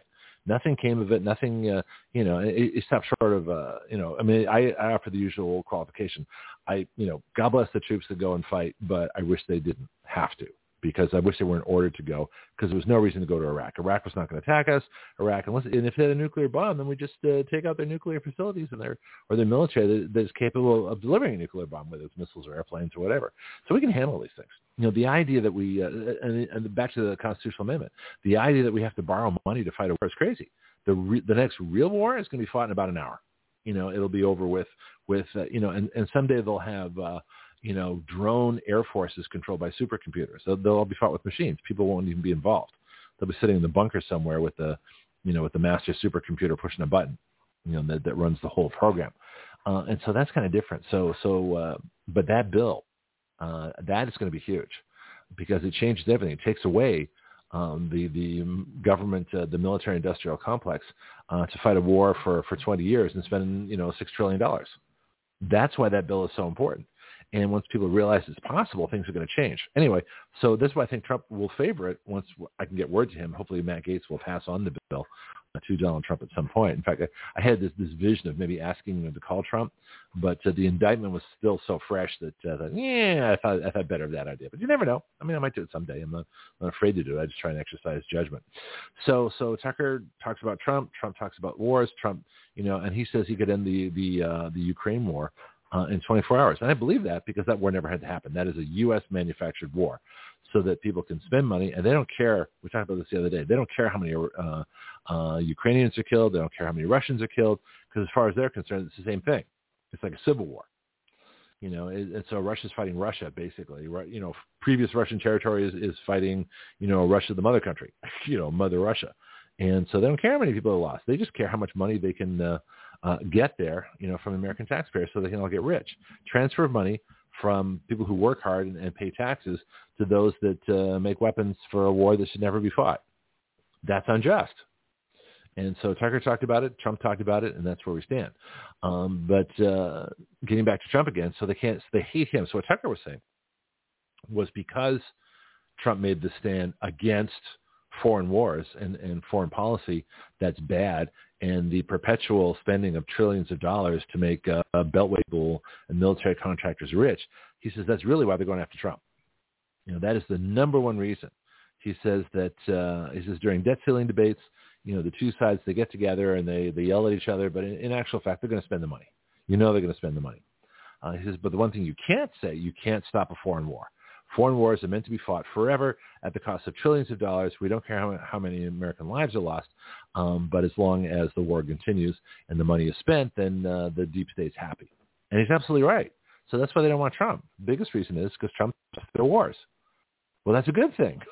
you know, what, didn't we go through the whole 60s so that we'd stop fighting wars for no reason? Well, you know, except that the 60s kids are now the ones who are making all the money from the wars. See, that's the problem. So, so all these things are happening all at once. Uh, Trump's indictment is completely bogus. Uh, it's designed to uh, to stop him from running so that he doesn't stop foreign wars and doesn't stop the spending of money. And that's really what Trump's doing. You know, in, in his administration, he stopped the outrageous borrowing and spending, uh, and he stopped the foreign wars. Well, you can't do that if you're a neocon, you know, uh, current Congress member. That's what they do. They spend money and they create wars. That's the, that's the whole reason. Nothing else matters to them. They don't care about the people. They don't care about what happens to uh, the rest of the country. All they want to do is spend money and create wars, and that's what has to change. And you know, and, and Trump's the one person that doesn't want to do that. So I'm listening to news, and um, Mike Pence is on. Mike Pence, the traitor. Mike Pence, the one who was there to observe Trump and probably report to his deep state masters. Um, but he talked about uh, the, the Trump uh, allegations. He says these are serious charges. Well, they are serious charges. They just don't apply to Trump. You know, it's like when when Tim Scott said, uh, you know, it's it's not that Trump is guilty. That Trump is innocent until proven guilty, and he thought he was saying something good. No, what you should be saying, Tim Scott, is Trump is innocent. Okay, you you can't prove somebody guilty of a crime that doesn't exist. You can't prove somebody guilty of of doing something that the law allows them to do anyway. So rather than say Trump is innocent until proven guilty, that just plays into the left. What they really should be saying is Trump is innocent. Why are you wasting our time? You know, let's go after the real criminals. And that's what Trump did in his speech last night. He spent his whole speech going after the real criminals. Hillary, Obama, uh, Susan Rice, you know, uh, and of course the biggest one of all, Joe Biden and family. And so that's what he did. It was really quite fascinating. So that's what's happening there. Um, of course, today we got a couple things. Trump. Oh, yeah, yeah. Go ahead. Yeah, Susan Rice was the one that was running the operation behind snooping on him, mm-hmm. and nobody would say nothing to her because she's black. I will. Anyone that would have she's said a liar. something to her would have been white. White has been paralyzed, and even in that aspect, well, Trump isn't though. You know what's interesting about Trump? Trump has, uh, and you look at his record. He's uh, something I noticed about him very early on. He he doesn't uh, defer to women, you know, if they're if they're in positions of power, and especially if they're abusing positions of power, because he's hired women. He's hired, you know, every minority. He you know he he treats people as people. So because he treats people as people, he's one of the few people that actually treated women politicians as equals because he went after them exactly the way he would have gone after them if they were men. He went after Hillary. And people say, oh, that's, that's not very genteel or gentlemanly of him. Well, Hillary's not very ladylike, so it doesn't matter. She's a criminal. Why would you treat a female criminal differently than you treat a male criminal? So Trump was actually the, the one person who treated people equally. And if they were equally guilty, he went after them. And so Trump did some very good things. So he's not paralyzed by this. He's not paralyzed by uh, calling out um, black leaders and bad generals and uh, you know different things. He, he's not, and that's another reason I think that they, they hate him. Just as we're not afraid of doing stuff, but we don't have the audience Trump has. He's got a lot more responsibility, but uh, he's not paralyzed by that, and I think that really affects them because they can't use that against him because he doesn't care. What do you think? Hmm. Well, yeah, you have a good way of putting things. As I told you mm-hmm. before, you some of those uh, slogans you make, you should write them down and become famous quotes. Actually, I have. Um, I've got an article called uh, My Conservative Glossary. It's on my Substack, gregpenglis.substack.com. I put them all there, and I update it periodically. I've got some new ones. Um, let's see if I can uh, pull it right now. So order my new one. Well, you know my new one, organic fuels versus um, fossil fuels. That's probably the latest one. Let me see if I can find my glossary. Let me just move some stuff from my computer screen. Or the one that he guilty, he's guilty until proven he's innocent until proven guilty. Uh-huh. But it could prove him innocent of a crime that does not exist. Yeah, why they just say he's innocent? Why, why do they have to say innocent until proven guilty? Because as soon as you introduce the word guilty, now now you've, you've cast him in a negative light. So if they really supported him, mm-hmm. they would say he's innocent. And of course he's innocent because he's in. And in fact, I I had to do this on a Facebook post this morning to a friend of mine, who's a, a, a, a rabid anti-Trump. Uh, was it never Trump? She's a complete never Trumper. So everything she says is is under the light of never Trump. So she says, how could you support somebody, um, you know, that's uh, that stole documents? Uh, is you know nobody's above the law? And I said, of course nobody's above the law, but that's not the point. He didn't break the law. So so why is this even a thing? So yeah, it's quite fascinating. You cannot convict something somebody of of of not breaking the law, you know. But that's what they're doing. So I try and make uh, through absurdity. I try and make things logical through absurdity by giving ridiculous examples of why why things look as stupid as they do. Um, but that's that's how I that's how I make examples. And to me, it makes sense. You take something complex and you say something. I'm trying to think of something because I've, I've said a bunch of these recently but uh, that would be the latest one. You can't convict somebody, you know, uh, of uh, breaking a law that doesn't exist. it's just, you know, um, I'm looking for my glossary here. I know it's here somewhere. I got, I got a very crowded computer desktop, which is unfortunate. There's my article ideas. Hang on, I'll find it here. Where's my glossary? This is no fun. I must have moved it. I do that periodically. Huh. Anyway, I'll find it. I'll find it when I'm looking for something else. But yeah, so uh, but why don't they say that? Why don't they say uh, he's innocent instead of saying he's innocent so proven guilty? Or as the left says, he, nobody's above the law. They only say that because they think he's guilty of something. They never say that about people like Hillary or, or Joe Biden because they are above the law. Well, all of this is due to the biases in the news. Mm-hmm. The news yep. have conditioned people, has marinated people into a certain belief about Donald Trump. You know, it's just uh, it's just awesome how they went from one allegation to the other, from well, they figured that, they're saying that the charges themselves justify convicting him. It's because they've made the charges that's a guilty conviction. And they say, well, he's innocent until proven guilty, but we all think, he's, you know, what, what did I say on Facebook? They, they say Trump is innocent until proven guilty as long as he's proven guilty. you know, so, so they only say that as lip service. They really don't mean that. What they really mean is he's guilty. We'll say he's innocent until proven guilty as long as we can prove him guilty. That's on my Facebook. Well, we can understand what a deep state, but look how it has affected the population in general. Uh-huh. Public opinion. Well, in, in terms of what? What um, I think Trump's doing really well. I mean, every time they they try and convict him of some bogus charge, he gets more popular and he makes more money. He keeps beating them. I mean, psychologically, he beats them every time. It's really kind of funny. One guy taking on this entire deep state complex, and they can't they can't get to him because he's honest. See, that's the thing that, that they can't figure out. We've, we've talked about this before on the show. Yeah, Trump but, is probably uh, the only person out there um, because they, don't have anything. Yeah, but you got public, Uh-huh. you got news media that's just saying just the opposite. The news media is castigating him, Mhm. and you, you talk about the sides. There are two sides. The other side consists of many factors of which don't understand, can't comprehend, can't even read. Yeah. Well, and they go to vote. Yeah, that's another story. But you figure that both the news media and the politicians are owned by somebody else. See, this is the other thing they can't stand about Trump. Not only is he honest, but he's not owned by anybody. He's got enough money. He doesn't need donors. And he can fund his own campaign. See, this is why he's so good. And, and I thought about this. I didn't realize it, but I thought about this, you know, like 20 years ago. I said, we really need somebody that's rich enough to never be uh, bribed, to never be owned. This is why DeSantis will never be a good candidate because he needs money it, it's a sad thing but true. But it, it, you really need billionaires to run. You need benevolent billionaires. You need people like Donald Trump running uh, who are immune to the donors because it's so expensive to run for president. So we need, either need to change the system so that people can run without having billions of dollars, uh, or we need to take the money out of it. You know, I would like to see a, a poll. Was it you who came up with it? Was it you who came up with the poll idea, where we just everybody writes down like the top, you know, fifty people they want to be president, and we use that to to uh, select maybe ten, and then have them run.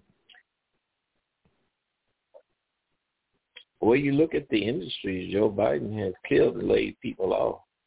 Steel, lumber, aluminum.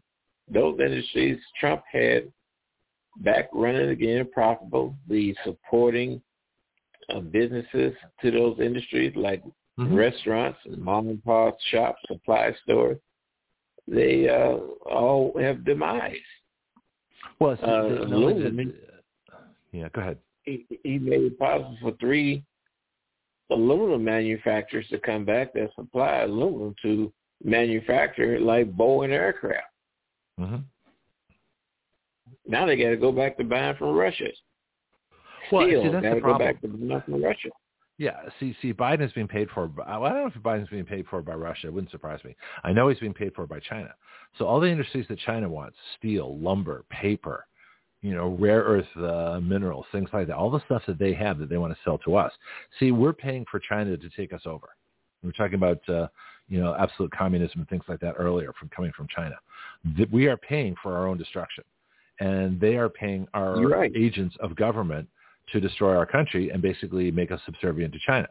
So China can be beaten. Gordon Chang talks about this. He says China's in really terrible shape. You know, their economy sucks. They've got nothing but men. There's, there's no families that are, you know, because they killed off all their women with the abortion policy.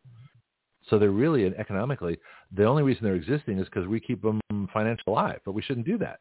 So well, you allow you have create kind of millionaires and even possibly billionaires that's now venturing over into the United States under the disguise of their American Chinese citizens and starting to get engaged in things that they otherwise never would have been engaged in, shouldn't be engaged in. Mm-hmm. No foreigner should own a port.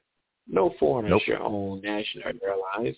No wa- foreigner should own water supply, electrical supplies, or farmland. Maybe. Yeah, shouldn't own any farmland. Or Yeah, yeah. So no, so in other words, they shouldn't own anything that's a, that's a resource or, or strategically important. Foreigners shouldn't own oil reserves. They shouldn't own uranium. Uh, so when Hillary gave away 20% of the uranium, you know, I would make it, put it on her to get it back. So you're going to buy it back, you know, otherwise you're going to jail. You know, so find a way. find a way to get our aluminum back. I mean, our, our uranium back. But yeah, no, they, they are paying people. See, now here's the thing too. This is another advantage of Trump. See, China can China can never pay Trump enough money to betray our country. But Joe is easy to buy. They can buy Joe. He'll betray his country. He doesn't care. There's even a clip where he talks about being a, a political prostitute. Let me see if I can find that.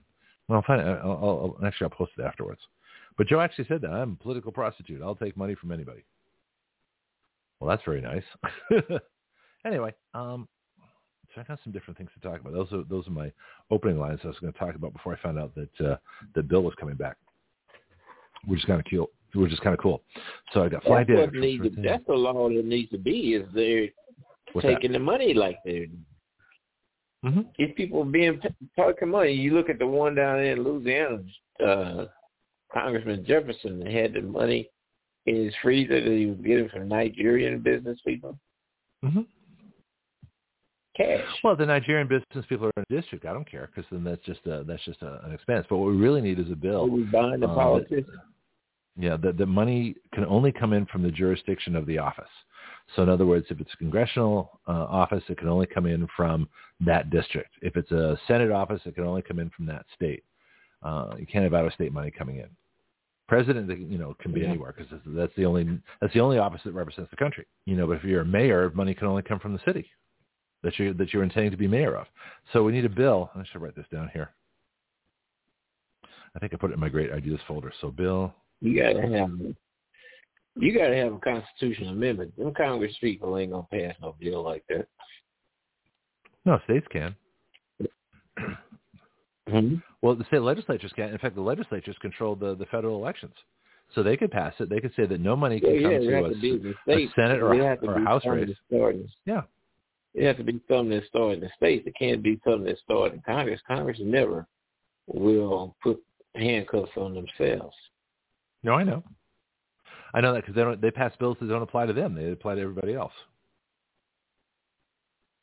So I'm just writing something down here. And their Political- salary need to be cut. No, I don't. I think cutting salary only. be. Yeah. They Cutting should salary wait till they're 65 and start gathering their pension. Well, that's true. Like No, they should get no- some, no, uh, no. You want to reg- you want to regulate the government jobs so that there's no advantage to being.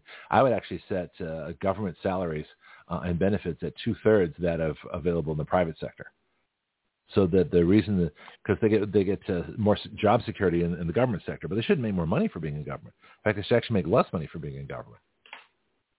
So we can do that too. There but shouldn't uh, be I'm no also pension for. There shouldn't be no pension for congressmen. Let no, them they shouldn't. go go there, do what they're going to do, come back and get back into the private private sector. hmm Yeah, let them be on Social Security like they make us do. Exactly. Yeah. Yeah. Okay. Well, I found something interesting as I'm touring around through all my uh, different subjects here. In fact, let me let me uh, let, let me give my one of my subject break uh, things here that'll that'll sort of uh, clear the air. Uh, where's the one I want?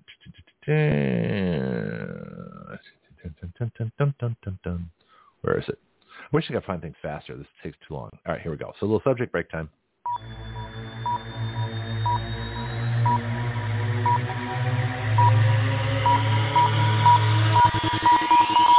Action Radio. Dangerously cool. All right, so what I want to talk about is QAnon for a little bit because QAnon seems to be back in the news. Um, I looked up some some things. I got some posts. The last post I have is actually from November uh, of 2022. So the posts are like six months old, but apparently it's wrapping up in the news again. People are getting all paranoid about QAnon.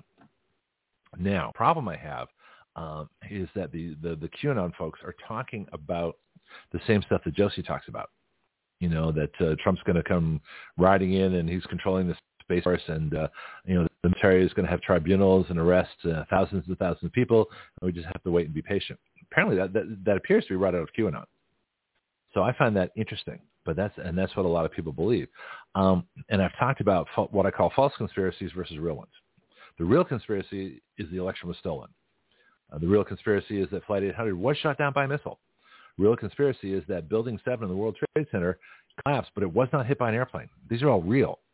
The false conspiracy is that Trump and the military are going to take over the government and arrest thousands of people.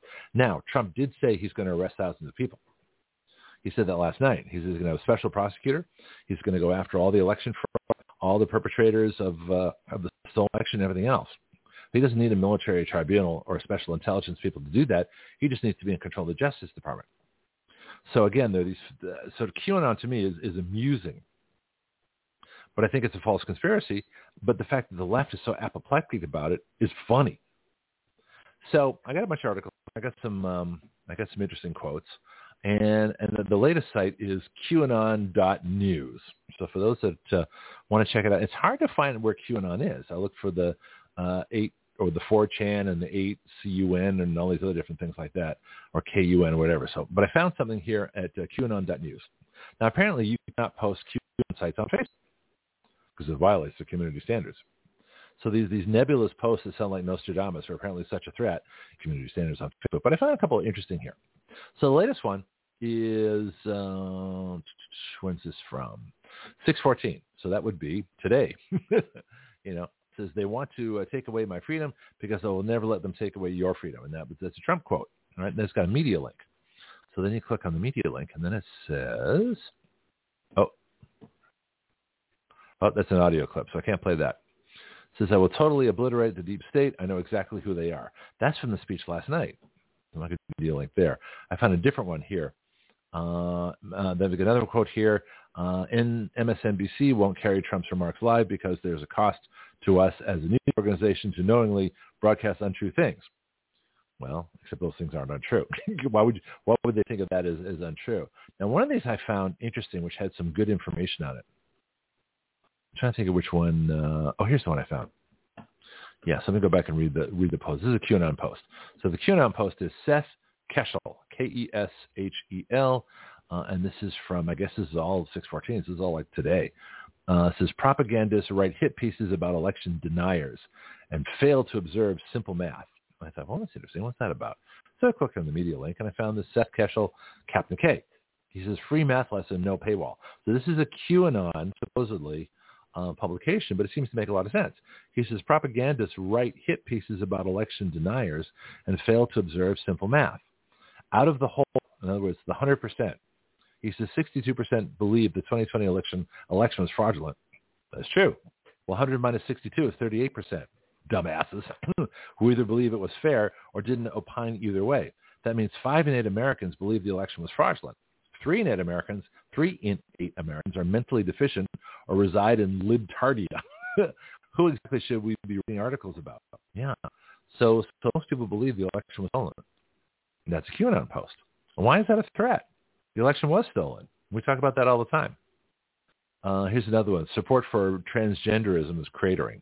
So what they're what they're doing now is that going to be another? Oh, I got a cartoon. like some guy sitting on the moon in a crater. So anyways, those are those are Q, supposedly QAnon posts. QAnon.news. I don't think there's anything that threatening there. Seems to me pretty straightforward, and yet the media the media has gone apoplectic. Bianchi, what do you know about QAnon? Very little. Okay. And I'm going to have a Q. I'm going to drop Go off and listen to you. I things I got to get done. But I'll continue to listen. If something hop up, I'll pop back in. Okay, well, that sounds good. Well, I'll, I'll, talk for a little bit, but uh, I may not do two hours today simply because, you know, I don't want to. Uh, well, we'll see. We'll see how it goes. Uh, I need more reporters. I need another one for Wednesday. I need another one for Thursday. You know, I only need an hour off per day to to rant. Once I've got my rant done, then then I'm good. So I'm looking for more reporters. At least we had two people today. We had Bill Wendy, um, but that was only the first hour, and they have half hour reports. All right, so so this QAnon thing has me kind of fascinated. Apparently, there was a big, you know, brouhaha back uh, a while back as to uh, the QAnon folks being, you know, going crazy here. So let's see if I want to talk about that one. That's an old. I'm going to get you a newer, a newer article. Uh, when's this one from? CNET. Sounds like a foreign source. QAnon explained. Q returns after 18 months of silence. Oh boy. And this is from uh, QAnon hasn't gone away. I'm trying to get you a date on this article. Doesn't say. It probably does. I just can't find it. And I can't find who wrote it. Here we go. Uh, it says QAnon. Well, let me give you the website at least. Uh, this is CNET, C-N-E-T. So I guess they're, uh, this is your guide to a better future. Well, that's kind of funny.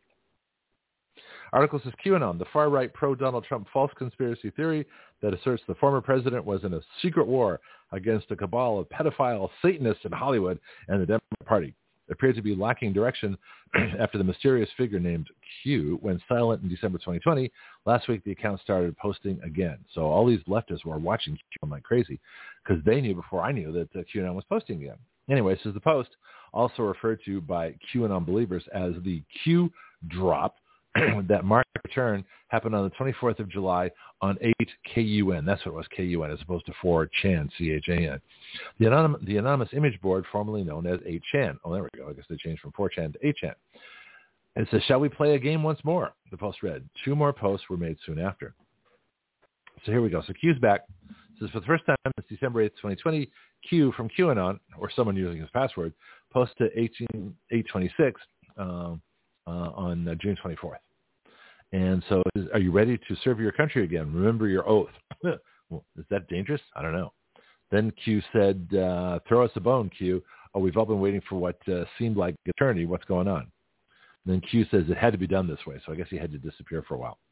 But that's that's the thing, uh, is that uh, the people that don't like Q talk about this this huge conspiracy of, again, pedophile Satanists in Hollywood and the Democrat Party um, and that Trump's going to wage the secret war. He's going to bring in the military. You know, he's going to have the space force. This is what Josie talks about, and I don't believe it. I just don't.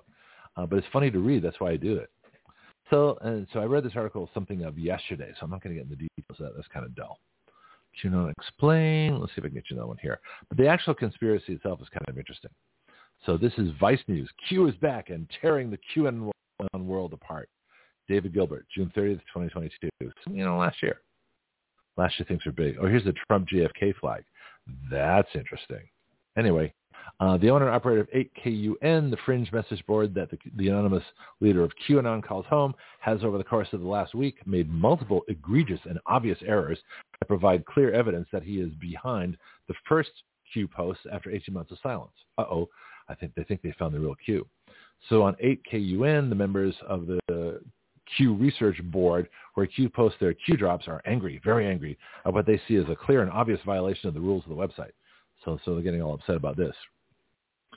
Uh, so let me see. Okay, so yeah, um, it says Q drops appear to be written not by a secret military intelligence insider, but by a 58-year-old pig farmer who's obsessed with fountain pens. I'm sorry, that to me is funny. That's like that Facebook post that said that uh, uh, nobody opened the invitations um, that came in the mail from uh, for Ted Kaczynski's funeral. That's funny too. I'll let you figure out why.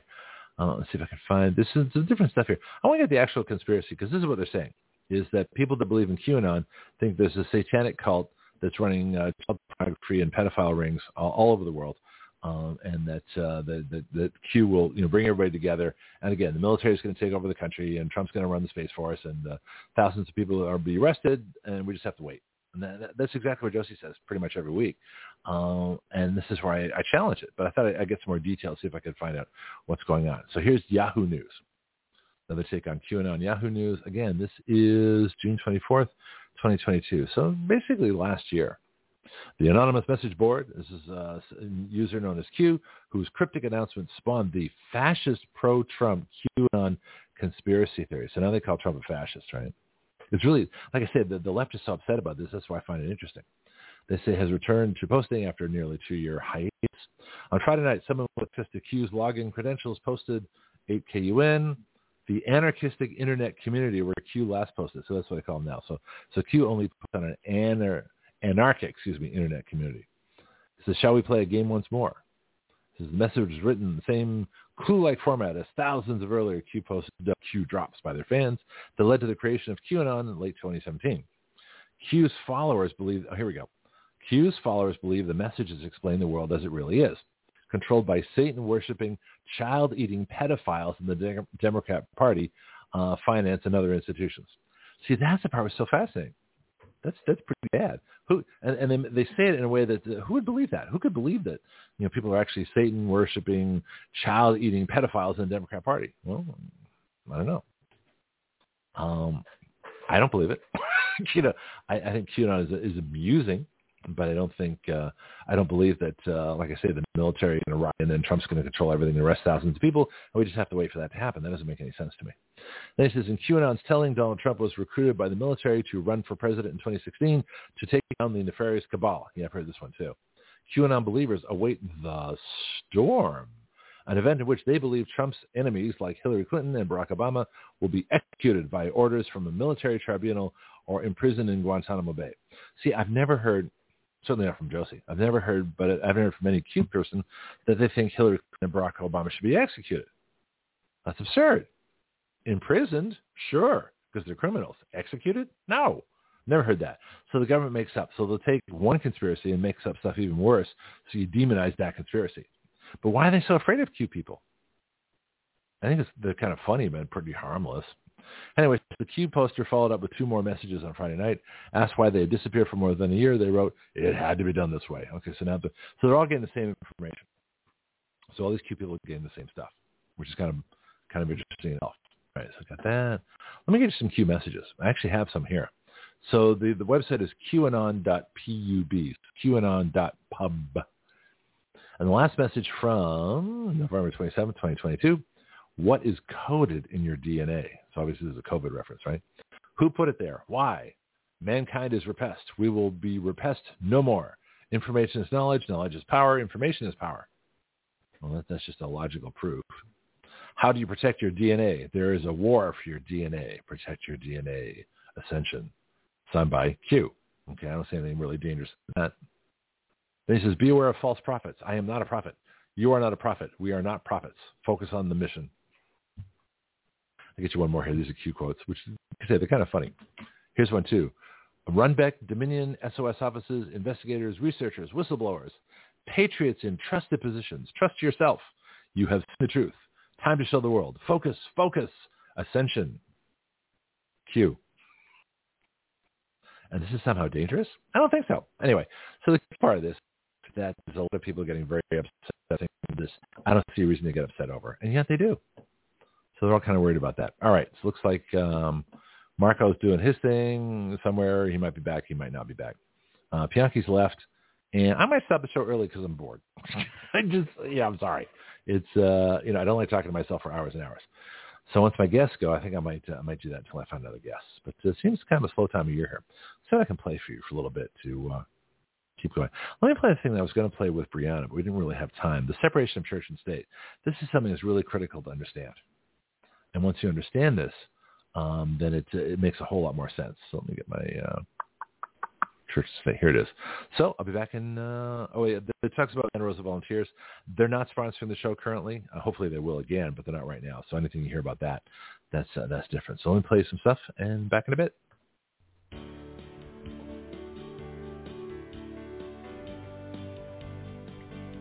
This is Greg Penglis for Action Radio with Founding Moments insights into our founding documents, sponsored by Santa Rosa Volunteers here in Santa Rosa County, Florida. Santa Rosa Volunteers is available at their website, srv1776.com. That's srv1776.com. There is no separation of church and state in the Constitution Therefore, the Supreme Court can't imagine that it really is there or should be there, so they can't create the rule out of thin air and then enforce it as if it actually did exist. The biggest problem with the controversy between Thomas Jefferson, then president, and the Danbury, Connecticut Baptists, a religious minority, is that everyone focuses on the answer by Thomas Jefferson saying there is a wall of separation between church and state.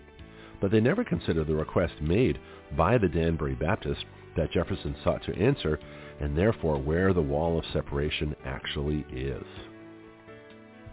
If you only have the answer, then you can make the question anything you want, including making the question fit the answer to advance an agenda or denying that there even is a question. The question now is whether the government is free from any of the moral constraints or persuasiveness of religion such that religion and government are walled off in isolation from each other so that government can contemplate and implement any power for themselves without any organized religious participation, debate, opinion, objection, or protest. That is a complete bastardization of the exchange between Jefferson and the Baptists and has been used to advance a bogus set of laws and court opinions. The background for this controversy comes from the article mentioned below, which says, the First Amendment was meant as a limit on the National Congress only. Madison wanted limits on the states too, but they were rejected. State limitations on religious liberty and establishment persisted after the First Amendment was adopted. Religious tests for office remained in place in most states.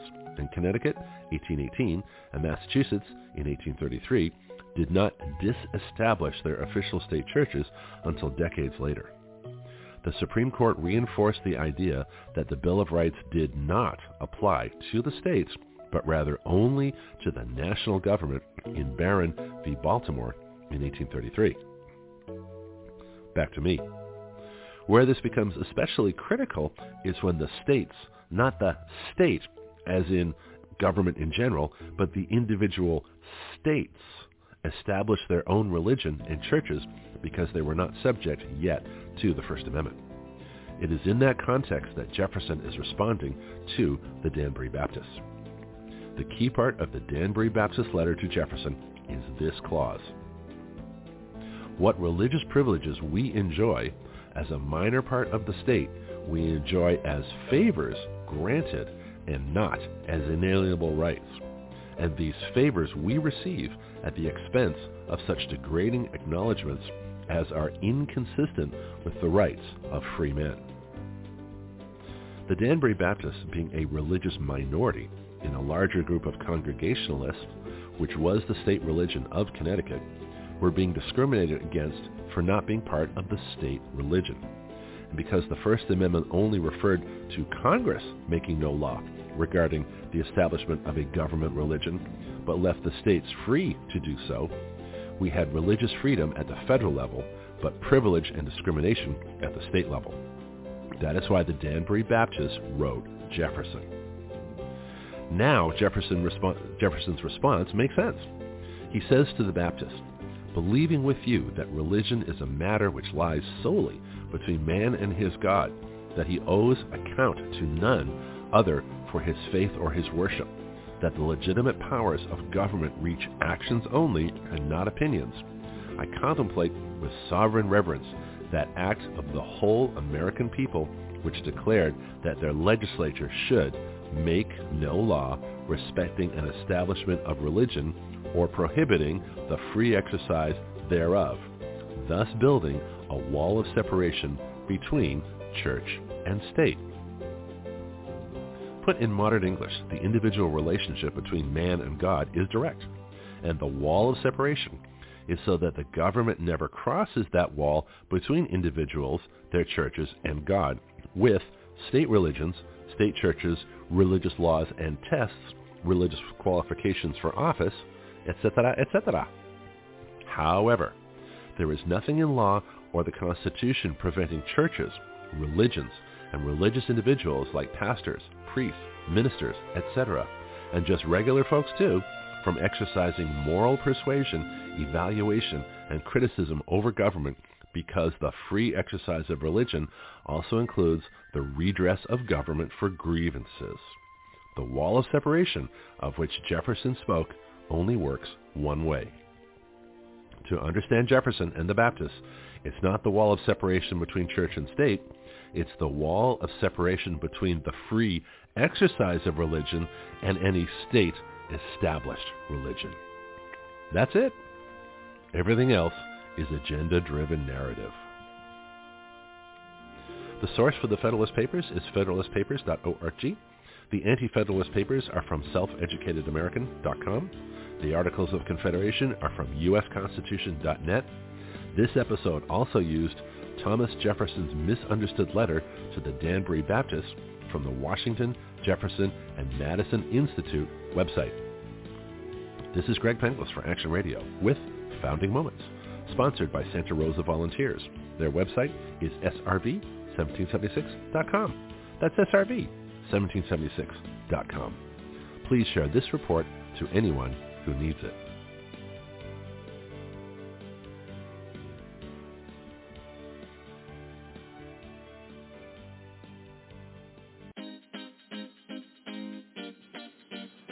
This is Greg Penglis. So what is Action Radio? It is a radio show with its own citizen legislature. That's you, the listener. It is a fully interactive system of listeners, expert guests, social media, writing bills, legislator input, bill submission, lobbying, and citizen action. Action Radio is the future of talk radio using all the available technology in one completely integrated new system.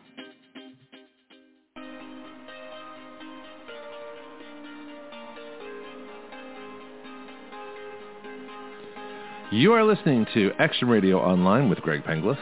The webpage for all Action Radio shows and podcasts is blogtalkradio.com slash citizenaction. Please share our show with all your friends and family, both nationally and internationally. The guiding principle of Action Radio is this. We the people give our consent to be governed through writing the laws by which we are governed.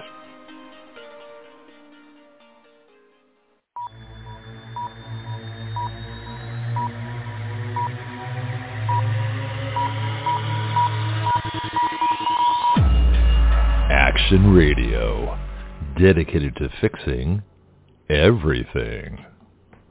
That's what I'm working on. Actually, there's more going on outside the show than actually going on during the show. I've got some news. I got some things we've been talking about. Um, the reports, you know, my, my two favorite people for for uh, Wednesday, Bill and uh, Wendy, have already done their reports. So I got some stories. I got some things. Really, the, the, major things that are happening are things we've already talked about. You know, connecting with Robert Francis Kennedy's campaign, uh, hoping that Tony Lyons from last week, the the book publisher of uh, Skyhorse Publishing, is actually helping to try and get him elected president. Will will get us connected. That'll be fascinating. Uh, Matt Gaetz, who has our constitutional amendment to stop Congress borrowing money, hopefully will take that to President Trump that will be interesting. So at least things are out there are possibly happening. Um, but on the show, there's not as much going on. So yeah, a couple of news stories. I may stop early. We'll see how it goes. Uh, this one caught my eye from the Cato Institute. It says the Fed's questionable CBDC campaign. So Cato's really good. Cato's a libertarian think tank. And so if a federal government doesn't have the power to do something, it's probably where you're going to find it first is at Cato. And I forgot what that stands for. Uh, I don't think it's like the Green Hornets partner. Anyway, this is the Fed's questionable CDBC campaign. This is June 12th, so this is just uh, what? It's 14, two days ago. This it's by Nicholas Anthony. Oh, someone two first names. In a series of Twitter threads posted April 12th, da, da, da, the Federal Reserve tried to dispel some of the concerns that Fed now, this is, this is the bad folks, is a central bank digital currency or CBDC. To its credit, the Federal Reserve is is largely uh, correct that FedNow and CBDCs are distinct issues. However, the Federal Reserve left out the important part of the story in the campaign, its authority to issue a CBDC. See, that's the thing too. You know, all these agencies do things, but do they actually have the power to do it? And if they don't, and they try to do it, then we have to stop them. Anyway, it says maybe the Federal Reserve's framing of the issue was simply an oversight rather than an intentional effort to mislead anyone. Yet considering it has been quoted in the Washington Post, AP News, Forbes, Central Banking, and other outlets, this framing should not be allowed to persist. So, you know, let's see what happens. The, the issue at hand is where the Federal Reserve said uh, is, you know, Well, that's interesting. It says testifying before the House Finance Services Committee in March, Powell, as chairman of the, the Fed, said a central bank digital currency is something we would certainly need congressional approval for. Doesn't mean they're going to, doesn't mean they won't do it anyway. They're just saying right now they need congressional approval. Then it says this statement was an attempt to dispel concerns that one of the Federal Reserve's CBDC pilots could suddenly go into operation without, say, any from uh, Congress. Uh, the problem is, however, that this quote supplied is only half of what Chair Powell said told Congress. Well, that's interesting. We get a lot of, uh, uh, actually, that doesn't surprise me. Um, that we were talking about partial quotes all day. Got a caller? Get you just a little bit. Says in his full response, Chair Powell said that the retail CBDC would require authorizing legislation, but that might not be the case for other forms of CBDCs. This is absolutely the case as it relates to retail CBDC. There are potential forms. Oh, why am I going to get stuff where they say that they can't do it? It says, that for those who might not remember, it, that'd be me, the Federal Reserve built its entire proposal for CBDCs on the idea of the CBDC being intermediated. Not sure what that means either, not retail. Okay. So it's concerning to hear Chairman Powell frame the... Con- this is a boring article. this is really dull. I, have had enough of it. See, this is the thing. They, they have a great title, and then they don't, they don't explain uh, what's going on with it. All right, so let's see if I want to do something else here. I got that one. I got that one. I'm, I'm kind of bored today. I might just leave early. Haven't quite decided yet. Uh, I got a call here. Let me see if I can find my, my caller on my on my phone chart. See if they've called before. Haven't they haven't checked in the live chat? So let's take a look. See here. It's only take a minute, but uh, yeah, it's warm in here too because the air conditioning is loud, so I really can't run it during the show, and that doesn't help. Let's see if I can uh, find my person here. If not, I'll just screen the call. I'll play something and then get right back to you. Do, do, do, do, do.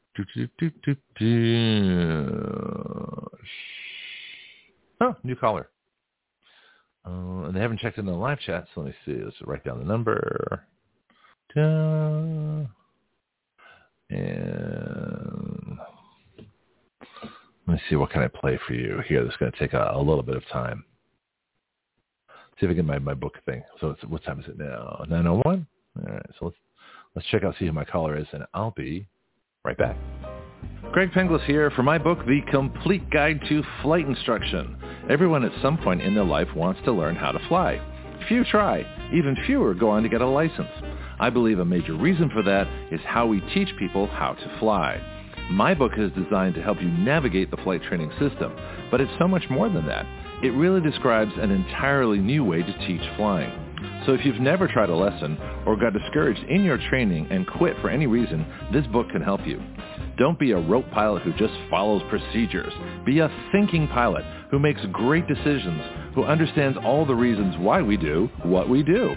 You can incorporate these principles into your own flight training at any time.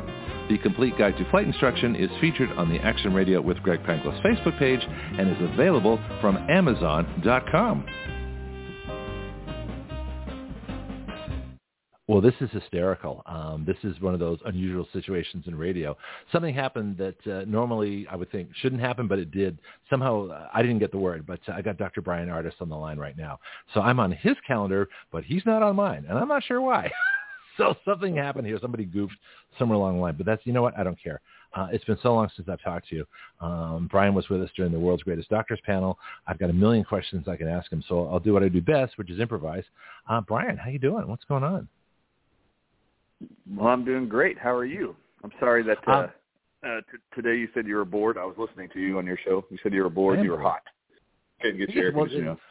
No, I can't because it's too loud. I can't hear myself think, uh, you know, because it's great after the show.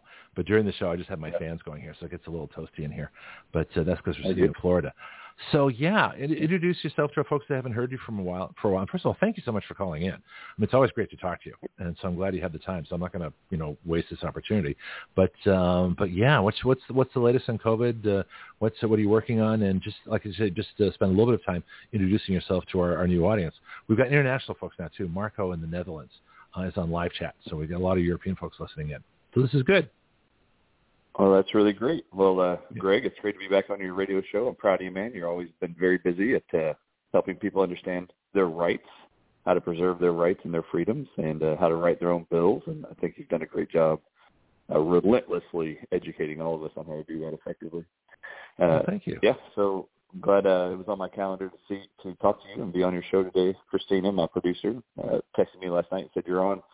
Greg, hang out with the show tomorrow morning. I was like, okay, great. So uh, that's why I'm calling. But, uh, well, I, I'll talk to Christina. I know Christina, so so somehow either I'm, and it's very possible that I missed the message because I'm, this, you know, I'm producing, directing, doing all this stuff myself here. So my apologies um, for that. But she's great. Uh, she's been really helpful. Oh, so uh, I'm I'm looking over my text now. I don't. We'll we'll, we'll have some fun with her after the show. That'll be fun. No worries. Yeah. Yeah. Fun. Yeah. But, uh, yeah, it's been it's just it's been a very busy time. Thank goodness since mm-hmm. we talked last. Uh, there's been the the national emergency for COVID was dropped, obviously, so that was good. Yep. And uh, three hour three years too late, but at least it's dropped now, thank God. But uh, you would think that that calmed everything down, but my busiest month ever of traveling, speaking, I think I was in 12 different cities and 10 different states and in three different territories of Canada uh, in May. It was a very busy time traveling around, making sure everybody's educated up to speed and trying to warn them as much as possible about the fraud and lies and deceit that were COVID, obviously. I am a retired chiropractor, acupuncturist, and nutritionist. Uh, my name is Dr. Bryan Ardis. I uh, was called with the remdesivir guy for like the first two years. Yeah, with a Y. I was called the remdesivir guy for helping to blow the whistle on uh, the truth behind the right. published toxic, deadly effects of remdesivir before Anthony Fauci declared it safe and effective for COVID and Ebola, when it was in fact found to be deadly in 30% of all people he gave it to for COVID, and then it killed 53% of all Ebola patients that received it. So we made sure the whole world knew this is a setup. Don't end up going into a hospital with COVID if you can avoid it at all costs. Stay home. Helped uh, medical doctors around the country with their telemedicine groups uh, that they were establishing to try to keep people safe. We were a big part of that. I created advocacy teams that worked directly with us to keep people out of hospitals or protect them once they were, uh, and make sure that they had representatives there to help navigate the medical tyranny found in hospitals during the pandemic. So that was a busy time. Testified in the state capitol buildings the whole time. I think now I'm most well known as the snake venom guy in relationship to COVID. That's a great story. Yeah, that's fascinating. Then, uh, well, because I used to so snake oil. yeah. I can't tell yeah, you. Right. Uh, like back in 2020, I'm saying that uh, the, the, the the vaccines aren't vaccines; they're messenger RNA, and I, I was learning all about that. I said this stuff is snake oil, and the funny thing is that it actually is. that that was wild. the truth was, Greg, you were very right. It was. Yep. And uh, so, so the relationship to the snake venom aspect of COVID is what I was uh, known for, uh, mm-hmm. and have continued to educate audiences on. I had no idea how big this uh, industry was in producing pharmaceutical products from synthetically manufactured venoms of creatures all over the world. Why would they do that? No different for COVID. Uh, yeah, I'll tell where, you why. Where does so, that come from? What was what was the logic? What were they, were they, are they just trying to kill people with it, or, or is, you know, because we, we they use snake venom to make anti venom, so there is actually a use for snake venom, but that's not what they're doing in this case. So what, why are they that doing? That is definitely not what they're doing. Yeah. So why why are they doing it? So uh, one of the things I had to learn was I don't know if you're aware of this, uh, Greg. Have you ever heard that the uh, medical complex or the pharmaceutical complex or the medical pharmaceutical complexes have you ever learned that they actually were publishing lies about a topic in health? Have you ever heard that before? They have uh, ever lied to people ever? Uh, like constantly. That's all they do, isn't it? Yeah. So, for example, uh, we have been told my whole adult life, which I'm only 46 years old, feels like I've uh-huh. lived eight lifetimes, but this uh, there's been a narrative that's been taught to me my whole life that I've seen read, printed on radio, articulated that is that salt is bad for you. Salt increases your risk of high blood pressure, strokes, and heart attacks. And the pharmaceutical industry has been pumping that narrative and educating medical professionals on that mm-hmm. nonstop for decades. And that's a flat out lie. So they are good at lying. They're also good at lying to you that cholesterol is bad for you and causes heart attacks and disease. No, it doesn't. They also have lied to us for years uh, about a lot of things. One of the things, oh, uh, low fat diet's good for you. No, it isn't. Your body needs fat. Your brain needs fat to even make cholesterol, which is then required to make hormones. You can't mm-hmm. even make hormones in your body without cholesterol present for the backbone structure for all hormones. So when you reduce your fat intake or get on a cholesterol lowering drug, guess what you lower? Your ability to make cholesterol, which in direct correlation reduces your hormone levels in your body, meaning you now can't make testosterone for a man, which drives Mhm. sex drive, motivation, and goal setting. So now they can sell you after they put you on a cholesterol lowering drug or on a uh, low fat diet. That's going to lead to lower cholesterol. They then can sell you Viagra to make something work because you no longer can make testosterone. They also then, if they convince you of either one of those two fraud, fraudulent lies that fat's bad for you or you need to lower your cholesterol with a drug, they then will be able to sell you antidepressants because you can't make serotonin, which is your feel-good happy hormone, without cholesterol. So this is just a great setup of how they do this. So in that respect that they have lied to us over and over and over on various topics so that they can sell us their cocktails in the future, which we Mhm. call drugs and vaccines, the pharmaceutical industry has also used a language that the rest of us don't use, and that is Latin. And they use terms in Latin to keep you thinking they're smarter than you. So every diagnosis they give you is in Latin. Every term for every organ and disease and germ are all done in Latin. Every animal species, they have Latin names. And they do this in order to make themselves scientifically sound much smarter more brilliant than you are. You just don't Hmm. know that's what they're doing. So they do this to you. But did you know, Greg? I didn't know this until a year and a half, actually two years ago now. I didn't know this until I got into the discovery that the origins of COVID since January of 2020 were identified to be two snakes' venoms was the origin of COVID since China in January of 2020. I didn't know this. I didn't know that the word virus that all of us are so familiar with, flu virus, swine flu virus, uh, you name it, polio virus, every virus word. Did you know the Latin historical definition for the word virus is venom? I didn't know that, but it means venomous, poisonous secretion. So venom is the word for virus. So now every time I hear the word virus, I think, oh my God, they're using a venom derivative. That is what the word virus means. But uh, so that could be one great lie. But why do they use venoms is what I'm about to teach you about. So they tell you that there are viruses.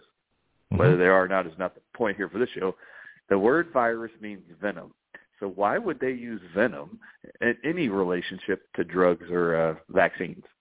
Well, I didn't know this. Did you know that they published that every venom, when you inject it into a human, did you know that they actually publish all venom binds to the same receptors on your cells that every virus binds to? So Ooh, that's interesting. That, so they published that venoms compete for the same binding sites as all viruses, including the flu virus, measles virus, herpes viruses, SARS-CoV-1 virus, SARS-CoV-2 virus, every single virus, including coronaviruses, they publish are inhibited in their ability to bind to cells to make an individual sick. Because if we can put venom in the human body to bind to the outside of your cells, Mhm. the virus can't get in.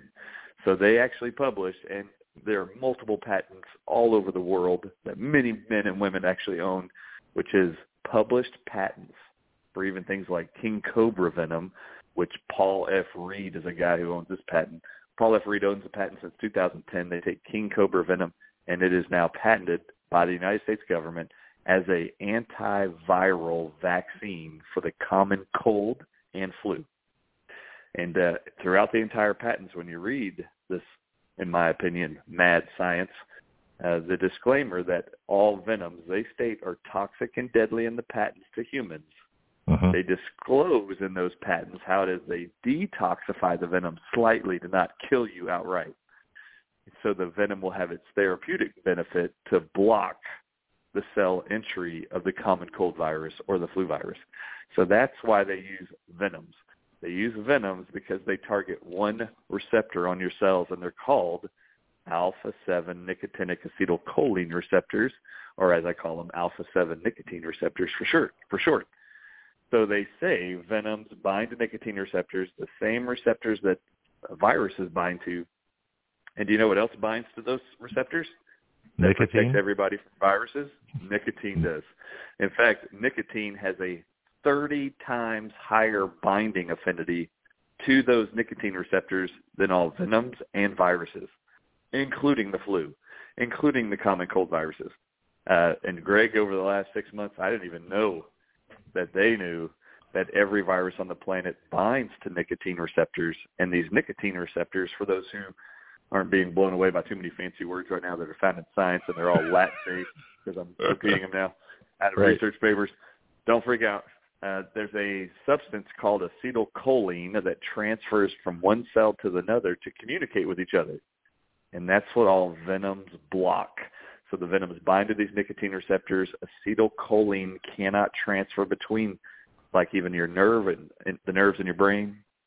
You can't get thought, recall, memory, personality to exhibit itself or emotions if you block those acetylcholine synapses, those two connections where acetylcholine moves between them to actually coordinate the body's control, remember things, and do recall, to be able to Mhm. focus. All of that is hindered and blocked uh, when you actually bind a venom or a virus to those nicotine receptors. And the greatest published antidote to all venoms and viruses is nicotine.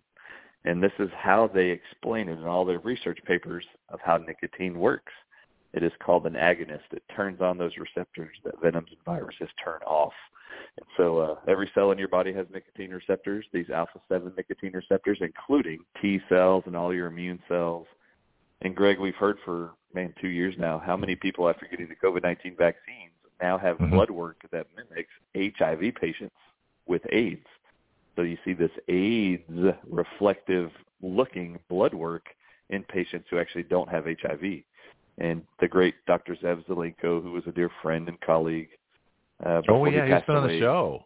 Uh, we wrote a bill Yeah, together reforming the FDA. I, I know I know uh, Zelenko very well. Yeah. Yep, And Dr. Zelenko said uh, we should, you can, there's a condition and an outcome of these shots you can call VAIDS, vaccine-induced AIDS, and uh, he brought that to the forefront. And he was very true. It was very true.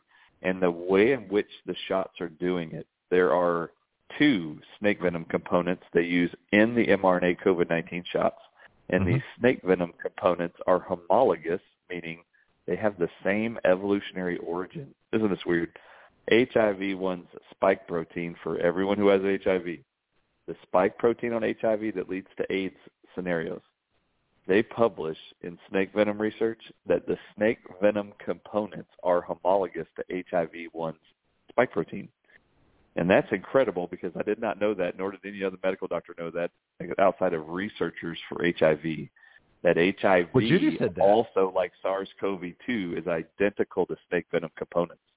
So this explains how people being exposed to COVID-19 shots, which have Mm-hmm. two snake venom components in them, snake venom phosphodiesterase and RNases, when those get injected into the human body to do their mRNA gene therapy bidding, that's what they're Mhm. supposed to be doing.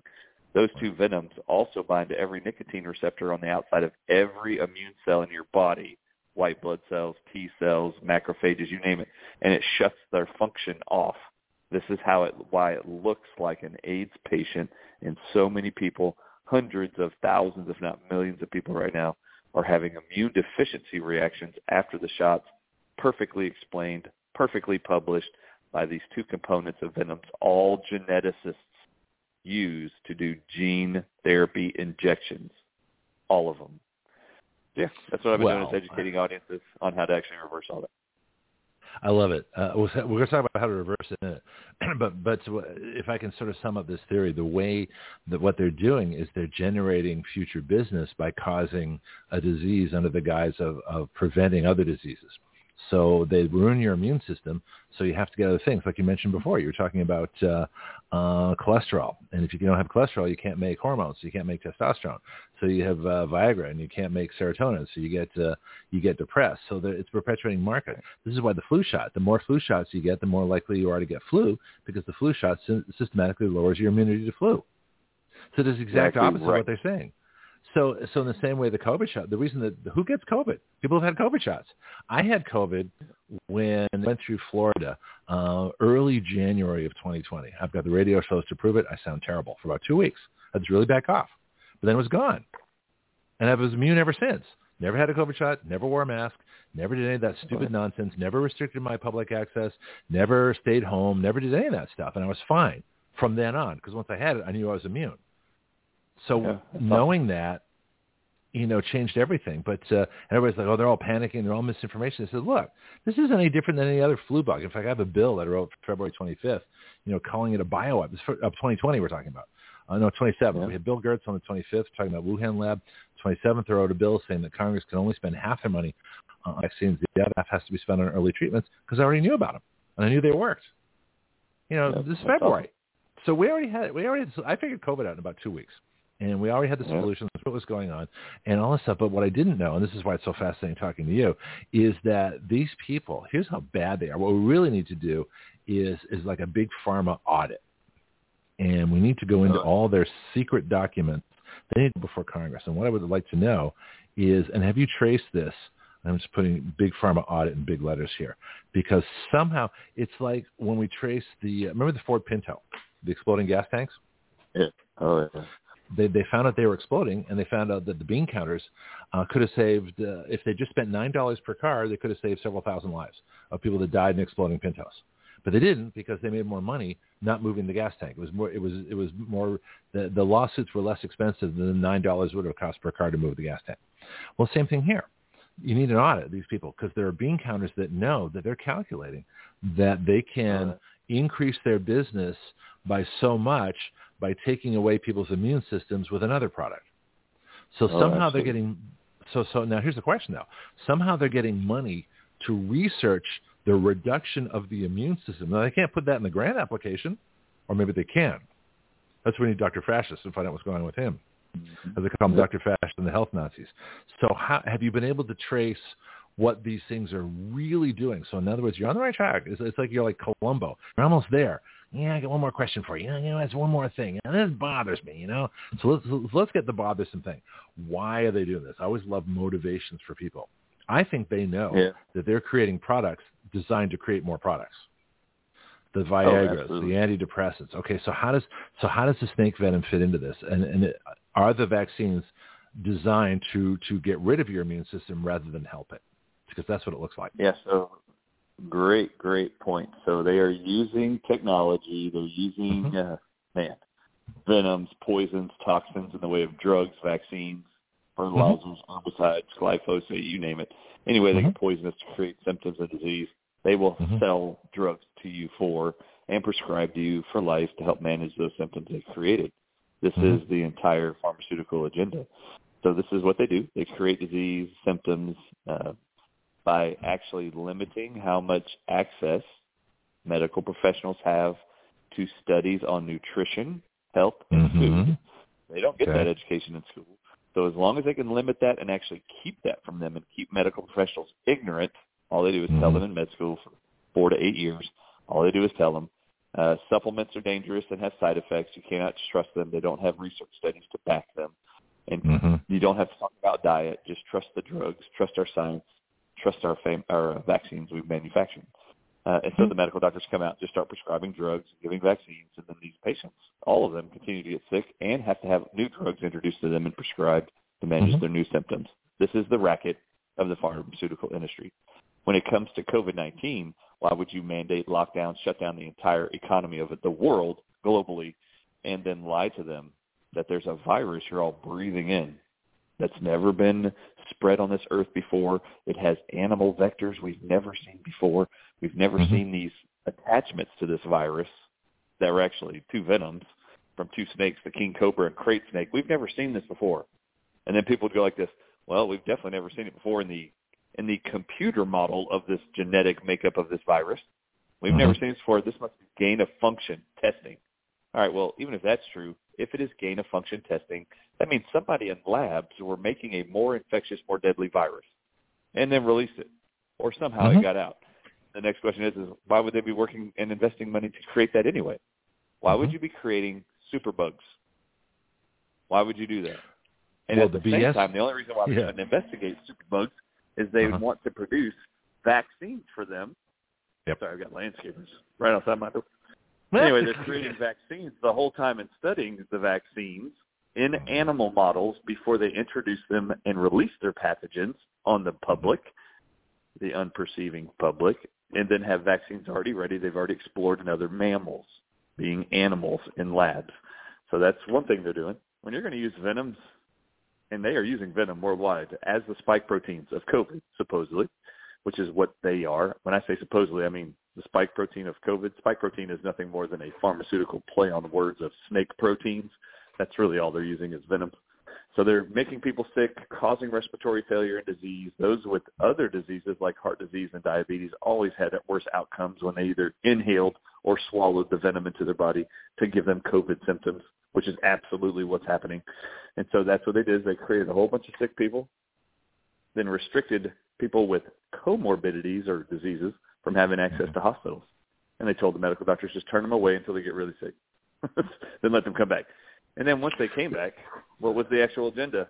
Put them on remdesivir, which kills 53% of all people. So I'll tell you, Greg, when you ask me what's the purpose, twofold: to create diseases and symptoms they can sell you drugs and vaccines for in the future, and then uh-huh. number two, kill a whole bunch of you because there's too many of you. So they're using venoms worldwide, and they're using them as biological weapons, like you mentioned earlier. Uh, uh-huh. and they're trying to wipe out a whole lot of people, in my opinion, there is a depopulation agenda in place, no matter how conspiratorial people like to think that is. They're, everything they've done in the last three and a half years, most of the things they've done over the last 40 years, I'm aware of, pharmaceutical-wise, has led to a point where they are, and I think it becomes very clear, you're trying to create infertility in young couples and individuals. You're creating miscarriages with these shots to keep babies from being born on this earth, tens of thousands, if not millions of them during the pandemic. And then you've actually killed a whole bunch of retirees with hospital protocols or elderly, older than 60, and uh, created a ton of people who have passed away as a result of the COVID-19 vaccine agenda.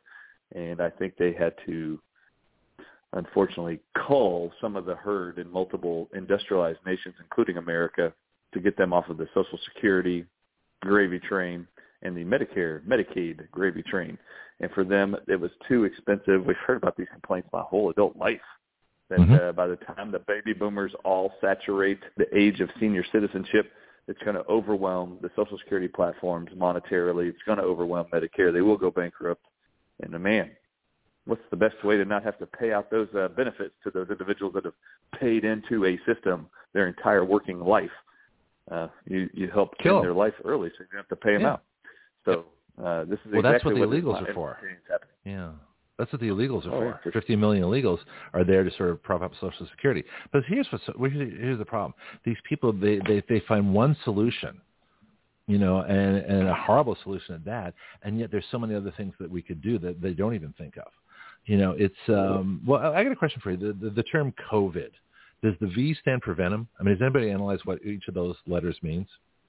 What is yeah, COVID there's mean? lots of people that, that throw out ideas like that, but uh, COVID for me actually means cobra venom infectious disease. That's what okay, I started calling. it. I was like, oh my god, they okay. they used venom to actually do yeah. this. So I've I've heard a lot of uh, a lot of people give me explanations of what they believe it stands for and why they came up curious. with that term. Yeah. But uh, well, uh, yeah. Here's what's interesting though: they're so diabolical, but they're and in many ways they're stupid um, because the people that they're killing off are the the liberals, the leftists, the compliant ones. Us rebels, we're doing fine you look at the conservatives, the patriots, the uh, uh, and everything from the Jehovah's Witnesses, the don't take medicine, the Christian scientists. There's all kinds of folks there that I just didn't buy this from from the start. I never did, and I'm not a doctor. You know, I got no medical training yep. at all, and yet I knew instinctively that it takes. Why would you want to uh, to push a vaccine that takes 15 years to create and probably won't be that effective anyway on a virus that's already here? It's already too late. Why would you do that? Yep. That makes no sense. Very true. You know, and so that's the yeah, first yeah. problem. We got uh, Marco types in Corona V1 for virus, D for disease, and 19 for the year 2019. Yeah, that's true. I mean, there there are acronyms for it, but uh, but here's what they're missing. Okay, so I just this is kind of sideline stuff, but I just met with uh, my Congressman Matt Gaetz. He had a rally on Friday, um, and I presented a bill in front of everybody. He made a little bit of fun of me, but I, I explained to him later how it works. Uh, we have a constitutional amendment to take away the power of Congress to borrow money. And so when they say, um, how are we going to pay for all these seniors? You know, if they, they never think that just keeping folks alive and changing the system might be a good thing. They think, well, if we kill them off, we don't have to pay for them. It's like if we raise taxes, we'll get more money, even though raising taxes actually lowers the amount of money that the government gets because it ruins economic activity. So in the same way, I said, well, here's what happens. Uh, well, I'll explain this to Morty Matt Gaetz and everybody else um, one more chance. But if you cut off the money to Congress, if you make a constitutional amendment, they can't, you know, they can't borrow any more money. That ends inflation. That causes deflation. That means that the money you have gradually increases in value. So you don't have to kill people off. to have people afford things because you're actually making the value of of, uh, of our savings worth more. So if that fifteen hundred dollar check that people get every month for Social Security suddenly buys uh, what used to buy three thousand dollars worth of stuff because we've had fifty percent deflation over ten years, you know, ten percent a year over or or five mm-hmm. percent a year over ten years, you know, th- that solves the problem. But they don't think like that. Okay, see, I do, and this is the difference. So that where there are ways around this, you get rid of the Fed, you stop Congress borrowing, money transfers from the Fed and the banks back to the people, prices drop, our savings increase, the economy becomes unbelievably prosperous, and you don't have to worry about that. And then you can set up people can set up their own private accounts because the money keeps increasing in value, and you don't have to you don't have to kill off a single person. So there's a completely viable solution based on stopping Congress from borrowing money, which they can't seem to be responsible for anyway, that doesn't require any culling of the population. And yet they don't even think about that. But there's a solution for you. What do you yeah, think? that is a. I think that's an incredible solution, and it sounds very logical. Unfortunately, Mhm. these people don't appear to be logical. They appear to be making decisions that are illogical and not Mhm. supported by history. For example, let's create a vaccine in nine months and have multiple pharmaceutical companies all come up with the same approved product in seven to ten months. That has never Mhm. been done before and allowed to be done before. Never Mhm. received an FDA approval for a vaccine for something we've never seen before. Uh, Mhm. This is totally illogical. And then let's invest billions of dollars putting up 5G towers while we're trying to lock down the entire country. What's the point of that? yeah. Like, what's yeah. the point Well, of you should doing that? You should look at our Australian Bill of Rights. We actually wrote this with Jen Clark in Australia, one of the freedom uh, fighters down there and the freedom truckers. And we came up with things that would take a lot of this stuff away. I don't want to go over it now. I'll send it to you. Um, but you'll, but it, it's like free from, you know, you have total mind body autonomy. Uh, freedom from 5G and technologies you don't want, freedom to select your own energy and, and, and place to live, uh, freedom to use your own transportation. You know, I mean, we just the things that they're all trying to take away. We've sort of come up with a brand new um, individual rights declaration. That's not the human rights declaration where everybody gets your stuff. That's what the UN does. But uh, it, it, there's a, there's a lot of creative thought going on here about peripheral issues, but they all seem to be connected. It's all connected to freedom. So if they control your health, they control your. There's no freedom. If you have no immune system, if they've destroyed, if the vaccines are actually not, you know, promoting your immune system but destroying it, then you have to go back to big pharma just to stay alive. And I've heard this before, right. so you've probably got some thoughts on that, right? That's that's really the ultimate goal. Oh yeah, for sure. And uh, Okay. one of my thoughts too, just listening to you talk, is a, a reminder of a phone call we all had on your radio show. Mhm. Me, Brannon Howse, Judy Mikovits, and others were all on the same phone call at the same time. And Brannon Howse was talking about a, a book in the '60s. I don't remember the name of the guy that wrote it, but he was talking about a book he had read in the '60s where it explained how it is that uh, globalists manipulate politicians, even in the United States. And it was when a male figure or a female gets into political office, the Mhm. spouse will be offered board member seats for big banks and for big businesses, even pharmaceutical giants, industries. And this is how they they they control the politicians' bills, legislative things he votes on, what it is that he takes a stand on while he's in Mhm. office they manipulate the spouse through financial backing. So the family gets benefits of money from boards of banks, business opportunities, sitting on boards of different big giant companies. And Mhm. uh, this spoke very loudly. And I don't know if you remember on that radio call. When I'm talking here with you, you're mentioning things that we would suspect that uh, there are simple ways to protect and raise the value of the dollar, keep everybody around. Why are they doing this other stuff? Doesn't even make any sense. It doesn't appear, and it really doesn't until you recognize when these why aren't these people doing it? Well, Mhm. for example, people ask me nonstop, how come Rand Paul from the, the senator from Kentucky? I know where you're going with this. Why does I, why does I know he keep challenging Dr. Dr. Anthony Fauci over his emails?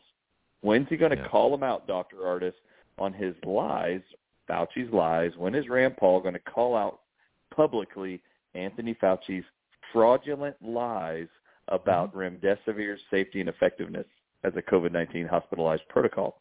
When's Rand Paul going to do that? Why does he keep challenging for the emails? and I, I immediately told all of them, he's not going to Yeah. do that. His Nope. wife was given insider trader information on February of 2020, and they Mm-hmm. invested a million dollars into Gilead, the Mm-hmm. manufacturer of remdesivir, three months before Anthony Fauci actually declared the one and only contract to a company who had never had a drug on the market ever before. They awarded Gilead, who's never yeah, had a drug they used before. To make. Yeah. They you know what they used to make? made a drug. What They've did they? What, are, what did they did? What, what did they? What were they in?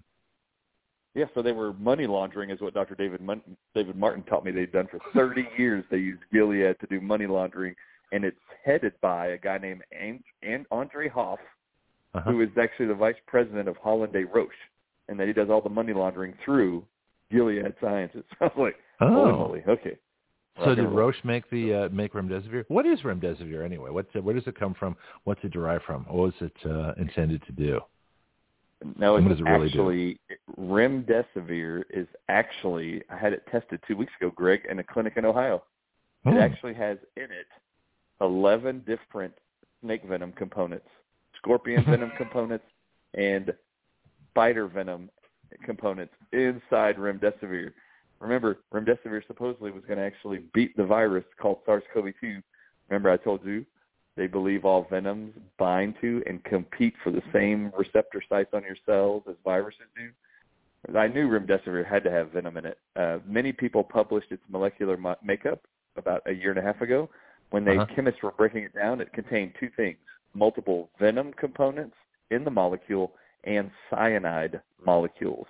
And cyanide would get released from the molecule after it's digested in your body and in your blood, and your body will break it down into these components. Cyanide is a deadly gas that gets released from the actual molecule, and venoms are actually shutting down the kidneys, shutting down your lungs, your heart function, liver function, causing multiple organ failure and death. That's what remdesivir is. That's why I called it two, three years ago. Run, call it "Run Death is Near," because that drug is super toxic and super deadly. But uh, that's exactly what it is and how it causes death. Yeah, that And makes sense. I mean, I, to be an acceptable drug. I've called it the remdesivir ventilator death march uh, for two and a half years now. You know, and because that's what it is. You know, and if you get on remdesivir, and I've had friends that actually had it, I said, you don't take that. It's got nothing to do with COVID. You know, COVID's a viral infection, and uh, this stuff is I don't know what it is, but I knew it had nothing to do. All it does is shut down kidney. Now, here's something interesting. I had open heart surgery uh, six six years ago now, six and a half years ago, and I had a heart valve that wasn't working properly, so it needed a little trim. Long way to get to it. Um, but the but the, what happened was that um, afterwards they gave me blood thinners, and the blood thinners, well, I'll never take them again. This and I found out that they said, well, that's in case you know you're inactive and you get a stroke. And it's like I was the most active heart patient they ever had. I was actually walking around the day I had heart surgery. Uh, so they fixed the valve. They, everything was great. You know that was fine. But three weeks later, my my whole chest fills up with fluid, and I almost died. I almost suffocated from something totally peripheral. I believe it's the blood thinners. Anyway, what they did then was they drained the fluid. That made sense. You got fluid in your lungs. Take the fluid out. So they took the fluid Okay. out. Uh, I had four and a half liters of fluid taken out of my lungs, and uh, then they had to reinflate. That's an excruciatingly painful experience. Uh, so the only time I ever took a whole hydrocodone. Uh, but the point was that rather than they could have put the, like if I'd had this post COVID, they could have put me on a ventilator to try and blow the fluid out of my lungs, um, and I would have died. I wouldn't be here right now. There'd be no action radio. So the question is, exactly right. why was it before COVID they see fluid in my lungs, they took the fluid out, but after COVID they see fluid in the lungs from remdesivir, and they put you on a ventilator, try and blow it out rather than drain. How come they never drain the fluid out like they did with me? I think you answered your own question, Greg. Uh, we've mentioned remdesivir protocols in the hospital were being incentivized by our federal government, Medicare and Medicaid agencies. They were bribing hospitals to follow this protocol that include remdesivir and venting, blowing out fluid into your lungs. Look, you already got pressure in your lungs. What's it going to be like to add more pressure with a ventilator? Yeah, it's like a balloon. You're going to blow only- out. it only gets so much. Right. you're gonna you're gonna kill these people. So this protocol was incentivized to all hospitals. If you will use remdesivir and vent the patients, all of them, hmm Right. we will give you 20% add-on bonus to the entire hospital bill, no matter how long they're there. So this was a bribe in all these hospitals and the administrators, which I have learned in the last couple of years. I did not know this. You know, most boards and uh, administrators of hospitals on those boards, you know that the board members are mostly bankers. I didn't know this until I I went didn't to that either. Sarasota Memorial Hospital and went to their board meeting about two months ago, and the Uh-huh. entire board, every single person there making decisions on the budget for the Sarasota Memorial Hospital in Florida, all of them introduced themselves as bankers. all of them. And I was like, so what's the oh connection? my God, y'all aren't even Uh, doctors. Are they connected to the So- Fed at all, or or what kind of banks are we talking about here? The big banks, Yeah, the ones too big to no, fail. these are. Oh no, they're all big banks. The the key is here. These are board members overseeing the decisions of healthcare decisions for people coming to the hospital. Bankers They're bean are counters. what? They're being They're counted. bean counters. yeah. All okay. they care Fort about Pinto. is dollars Yeah. and cents. They are Yeah. not clinicians. So when all the board members receive these notices that the government's going to pay our hospital 20% add-on bonus for the entire stay and uh-huh. everything we do to a COVID patient for 10 days, uh, yeah, we're doing this. And everybody that works for us at the hospital, doctors who are employees, nurses who are employees, every single one of them, respiratory therapists that are employees, all of them are going to follow this protocol. Why? We're bean counters. All we do is see where do we get the most beans. Oh, the government's willing to give us free beans if we just follow the protocol they already told us to do anyway. So everybody's going to do this or you're going to get fired. Super easy. Bankers are not doctors. Bankers are not healers. Bankers don't know anything about the human body. Bankers know money. So when they see dollar signs, they just tell everybody below them, this is what you're going to do. And yes, you will see there's been an infiltration, obviously, of bankers into hospital systems intentionally to to actually control this narrative like they did and control so many people that work for them. That's fascinating. I had no idea. I knew that the Center for uh, Medicare Services, uh, Medicaid, was giving out $130,000 per COVID death from PCR tests through the coroner. That that we had Yeah. charted. Um, so that that makes perfect sense. Um, Oh, oh, and it was even ahead. worse. Did you did you hear about coroners being paid up to nineteen thousand dollars extra for every COVID nineteen designated death, no Uh-huh. matter if it was a traffic accident or some other reason why the person died, like a bullet? Seriously, somebody got shot in one of the northwestern states, died, got a head wound from a Right. bullet from a gun, and the coroner wrote down primary cause of death COVID nineteen. oh yeah, we had the same thing. The, the, the the motorcycle. Remember the motorcycle incident? The Yeah. guy got dies in a motorcycle accident, COVID death. Um, Yeah, but the guy got uh, run over by a bus in Oregon. Yep. Still Yeah. COVID nineteen death. this is how they did it. They bribed them all to do it. Money was powerful But motivator. you can only bribe people if they want to go along with it. So there were, except for like you and, and some of the other the, the hero doctors out there, um, but they, they it's, it's amazing how many went along. Are these all the younger doctors, products of medical school that just you know learn how to follow orders like good Nazis, you know that they were trained to be, uh, follow the protocol? I mean, where are the doctors to say, wait a minute? I mean, I mean the Dr. Zelenkos, the, the the the folks that are in the uh, Senator Ron Johnson's panel. Uh, by the way, Amen. Senator Ron Johnson uh, has seen our vaccine product liability bill. I can That's reveal awesome. that now. He knows about it, but you know, I won't say how. Um, because I'll keep that confidential. But he does know about it, and he has never brought it forward. How about that? So Yeah, he, how about so, that? Yeah, you know who else knows about it? My Congressman Matt Gaetz knows about it.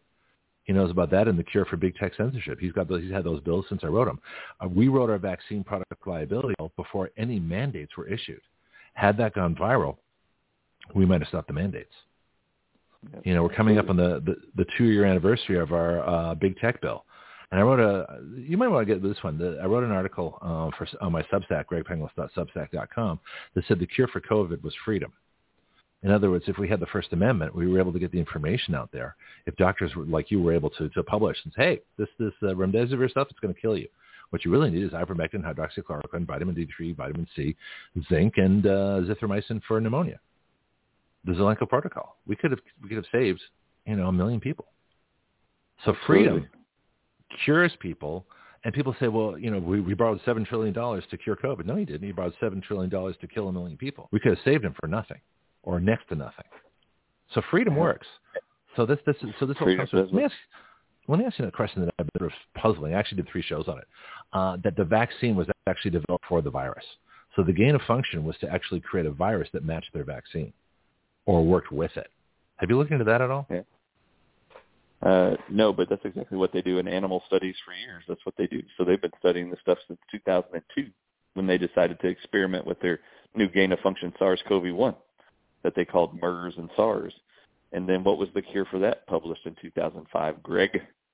HCQ, hydroxychloroquine. Yeah, hydroxychloroquine. Yeah, I remember that. The the, the Dr. Fascist, uh, he was he actually said so. I think I've got the article somewhere. I have a whole file of early COVID articles. So they already knew. So that so now how come he wasn't challenged on that by anybody in Congress unless they're all on the take? Yeah, wasn't it amazing that he published and funded this one study to Mhm. beat SARS and MERS in 2005? Mhm. 100% all people were cured with hydroxychloroquine. How did he Mhm. forget his own study and research 15 Well- years later when SARS-CoV-2 comes out? How did he totally He didn't forget it. that HCQ worked and that we need a new drug called remdesivir that failed in the Ebola trials and COVID-19 trials? So ridiculous. Well, in fact, you know the answer to this because they couldn't have gotten emergency use authorization for their billion-dollar, multi-billion-dollar profitable, you know, um, COVID jab if hydroxychloroquine was on the market and it was a viable cure, which it was. Yep, So absolutely that's right. so they had to so they banned the cure so that they could push, you know, the deadly uh, jab. So what's the latest on the jab? I mean, uh, it's you know, uh, so so that to me is medical holocaust. They knew what they were doing. Amen. They knew they they knew they were going to kill millions of people worldwide, and they purposely banned the cure so that they could push the uh, the poison and make billions of dollars Yes, of profit on it. And but he, but how did they know they were going to get away with it? That took a lot of coordination because a whole bunch of folks. So every media outlet had to be either paid off by big pharma. excuse me. I heard Anderson Cooper uh, was getting nine million of his twelve million dollar salary from Pfizer to push lies. Wow. Did you hear that one? Oh, that's Wow. new. That was just came out No, like a week ago. I didn't Yeah. hear. So big pharma is not only funding the medical schools; they're actually funding the media. Not me. Oh, for sure. I can say whatever I damn well please. Um, but uh, Yeah. but that's what they're but they're funding. So in other words, so the media shut down. You know the uh, the the health Nazis are shutting down. They're just going along to get along because they don't care. They're just there for retirement. Um, the big pharma is making billions. Fauci's making money off uh, the the the licenses, the royalties, the patents, and everything else like that. And the whole this whole thing is based on death. They make more money killing people than they do saving them because we can save them. Yes, they do. Um, for Peter Navarro, remember 20 cents for hydroxychloroquine? He had like 80 million tablets ready to go. I actually had him on the show yes. last. October. Yeah, it was. Well, I'm going to get him back because, uh, you know, I want to connect with the Trump campaign and get this stuff out there. So, I got to I got to meet him uh, last month in Miami. oh, good. So what's, cause, so you've had the, the, the vaccine product liability bill for months. Has Oh. anybody expressed any interest in that that can actually make it happen? Uh, no, and I've met with many attorney generals, many senators, even Bob Hall Mhm. here in Texas, Ken Paxton. I've met with many of them, Mm-hmm. and we have actually about two months ago. I was invited with Robert Malone and Richard Fleming to go Mhm. to the state capitol building. And actually, Texans for Vaccines Choice is the group that hosted this. No, yeah, together. Rebecca Hardy. Yeah, she's been on the show several times. I know Rebecca. Yeah, She's awesome. We're so all they had happy seven family. bills Right. seven bills that we proposed, and actually, uh, I went and testified on behalf of four out of the seven, and uh, helped them clear up the nomenclature for some of the bills that had been written up. But uh, Mhm. yeah, so there have been interest in new laws to protect the vaccine rights and choices of individuals in Texas, but it's the Mhm. only one I've seen. I haven't seen the same meeting occur in any other state capitol building. I've I've been in, But they- they don't have product of them in the liability. They, they're not. Yep, that's they're not true. They putting not. liability. Yeah, I have no so- idea why not. I mean, 1986, the act is where all this crap started that allows Mhm. all the vaccine and pharmaceutical giants to never be punished for Mhm. creating a deadly, toxic, injurious vaccine or, Mhm. or product in the form of a vaccine. And uh, it is just outright disgusting how they're getting away with a commercial product and getting government backing and mandates to use utilize those unproven safe and effective products Mhm. and then they have they can skirt away any liability or punishment for the injuries incurred by them. Our government has totally uh, assisted them in getting away with murder. Well, there's a medical holocaust industrial complex that's bigger than the Yes. uh, military industrial complex. So, um, but here's another thing too: the national trial lawyers. I've contacted them several times. They could get billions of dollars in settlements, just like they did from big tobacco, if they simply lobbied this bill, spend a fraction, spend a few million dollars lobbying it. You know, even if they start at the state level uh, and they'd reap Yeah. billions in in uh, in settlements and judgments against big pharma, and yet they've never expressed an interest in this. Nor has anybody uh, that I've talked to taken it to them who could. Yeah. I'll give you another Yeah, example. Steve Kirsch. Yeah, do you remember Steve Kirsch who did the uh, the Atlanta COVID regulation legal thing a few months ago? I know Steve Kirsch personally, yes.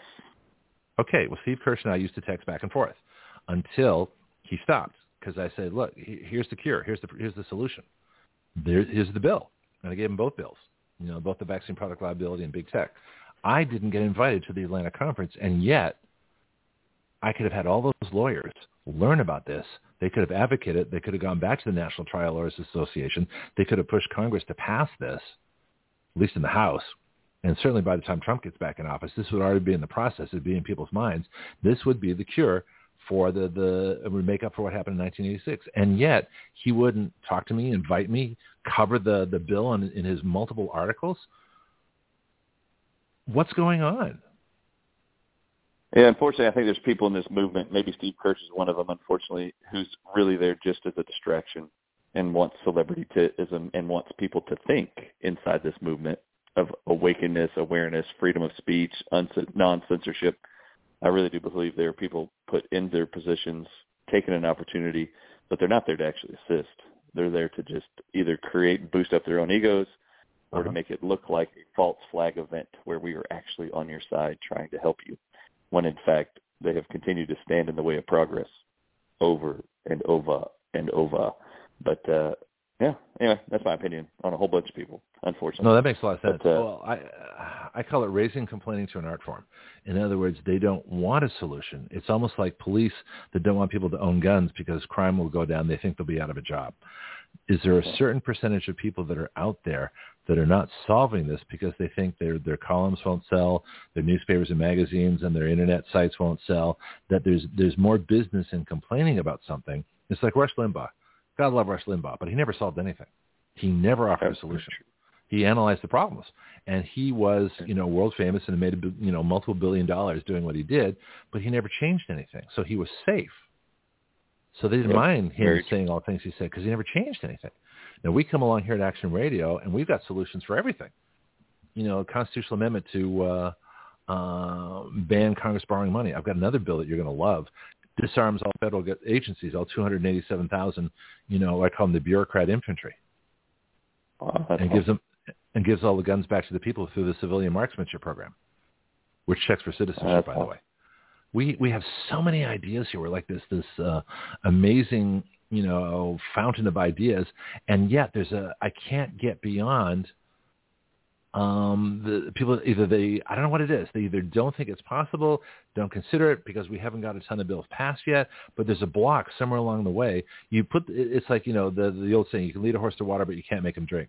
We've we've we've got the water. We we got the friggin' ocean of ideas that can fix all of these problems and yet we can't get anybody who can do something about it to do something about it Yeah, so what you need is you need like your own Rebecca Hardy. It looks like you've got you're the visionary.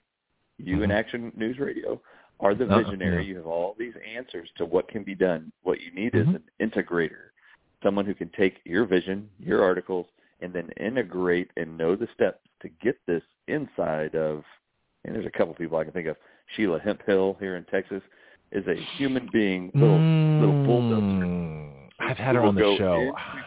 Yeah, I, that uh, that is a bulldog who will integrate your ideas and take them physically into every office of the Texas State Capitol building every day.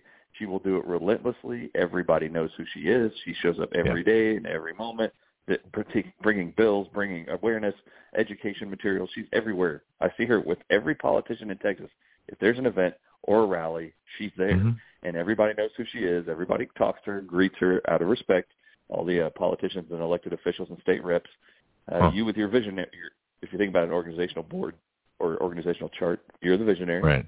Create all the bills, all the solutions.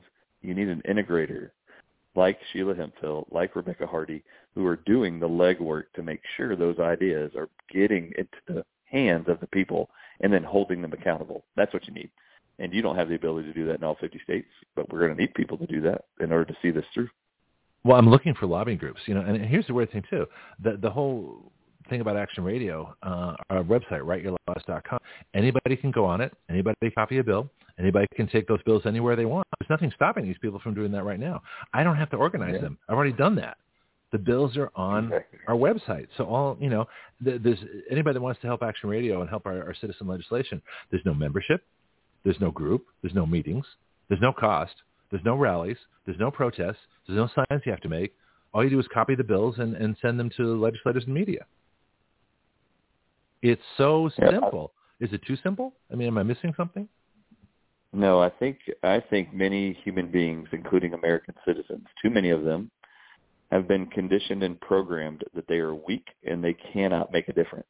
That's what I Hmm. think they've been conditioned to believe. Okay. So when you're looking at when you're looking at people in the media arguing in legislative buildings and rooms, watch C-SPAN, watch whatever you want. When you're watching politicians trying to move the needle in legislative sessions, hmm and that's overwhelming for the politician, guess what the citizen starts to think? What power do I have if they can't even get it done? If if Donald Trump could say HCQ needs to be in all 50 states and should be the drug that could be a savior for all of, of COVID-19 for Americans, hmm and then that still doesn't happen, how can the president of the United States ask for something, it not be done? It's overlooked, r- ignored, and then we listen to somebody named Dr. Anthony Fauci, who you would think was in a less powerful position than the president of the United States. I think that makes lay people feel like one example after another every day that we watch. I think that makes a lot of people think, I don't, I don't think I would make a difference. I couldn't make a difference. What am I going to do? I can't walk into a state capitol building. Most people in this country probably haven't even walked into a state capitol building. So the idea of walking in there and seeing elected politicians, the size of the buildings, the architecture, they might get overwhelmed and just think I, I am powerless. And unfortunately, they want us believing that we are powerless. In fact, they want to, they want you to be so convinced you're so powerless. No matter what, we're going to take your guns from you, your guns rights from you, your protections from you. We're going to rob you of your right to spend time with your family and tell you what's a holiday and what's not based on these mandates and lockdowns. We're going to tell you over the air you can't even hug your own grandchildren because we're now going to profess a lie that non-sick children are a super spreader of a disease to you. Oh, that by the way, we told you the vaccine works, and so you volunteered for it, elderly citizens and grandparents. But now we're going to tell you you can't be around your grandchildren or your children who aren't vaccinated, which actually is them admitting to you the vaccine doesn't work. You just don't even hear it. So they have done a great way of cohesively articulating mm-hmm. fear, anxiety, and powerlessness in a lot of us. And the truth is, many times I've had to reference to people, including doctors in this movement. I've actually looked at them, like Dr. Peter McCullough and others, and I said, are you a coward or are you a leader? Martin Luther King never made a an excuse why not to show up at a rally or a march in any city in the United States uh, if there was something more controversial going to be presented at that event. No, he would always show up. These are leaders of men and women who actually are passionate about something and then demand change and then act. And those actions are what lead to change. And so you've seen it with the civil rights movement, the women's rights movements. There have been changes, even though Martin Luther King Jr. was murdered. There still were positive actions that came from that, no matter what the attempts and the threats were, uh, or the powerlessness he might have felt as a minority person, considered then in this country as an African American. He didn't care. He knew that there was something more important to fight for and stand for, and no matter what it took, he was going to walk, call, rally, uh, and he was going to show up. And uh, too too too far often, too many of us don't show up. And I really do think people have asked me nonstop for the last three and a half years, why don't more people stand up like you do, Dr. Ardis? I've never been busier in my entire life in the last three and a half years. And I retired in 2018. And I had 16,000 patients in 10 years in my practice in uh, Texas. So this was a, I mean, I was very busy. I have never been busier than I have been in the last three and a half years. And it's really been trying to protect and articulate and educate, warn, and inspire people that you don't have to be mm-hmm. afraid. And the reason why that was so important to me was they killed my father-in-law in a hospital in February 2020 Yep. using Yep. similar protocols they used on COVID patients. That was declared to be the accepted only COVID-19 protocol in hospitals was three months after my father-in-law was killed. And I've said it more and more every day as I do interviews and presentations from stages all over the country that I guess the other doctors didn't have an experience like I did, where I watched an industry murder my loved one right in front of me and in front of my wife's family. Mm-hmm. And they did it all by lying to them and then physically abusing me and having me escorted out of that hospital three days earlier by security guards and refusing to talk to me, which uh, is totally barbaric, totally, in my opinion, like a Nazi Holocaust camp. Uh, you are manipulating, destroying the integrity of individuals, dismissing them, no respect for or, dis, or, or regard for their human life, and you don't mind experimenting on them and killing them in front of their loved ones, which is exactly what they did in these Holocaust camps. From May of 2020, I've said this is going to be in every ICU in America. It is going to be a genocide of all the elderly and they've set it up this way to be so. And they did. They killed 1.5 million people, Greg, in the year of 2020 in America. Do you know how many people died worldwide from COVID? 2.2 million. How is it possible 1.5 million people died in the United States of America when in the whole world only 2.2 million people died from COVID, supposedly? There was only one thing the United States did differently in treating all patients in their country that no other country did in the year of 2020. We were the only country that pumped remdesivir into the veins of every COVID-19 hospitalized American.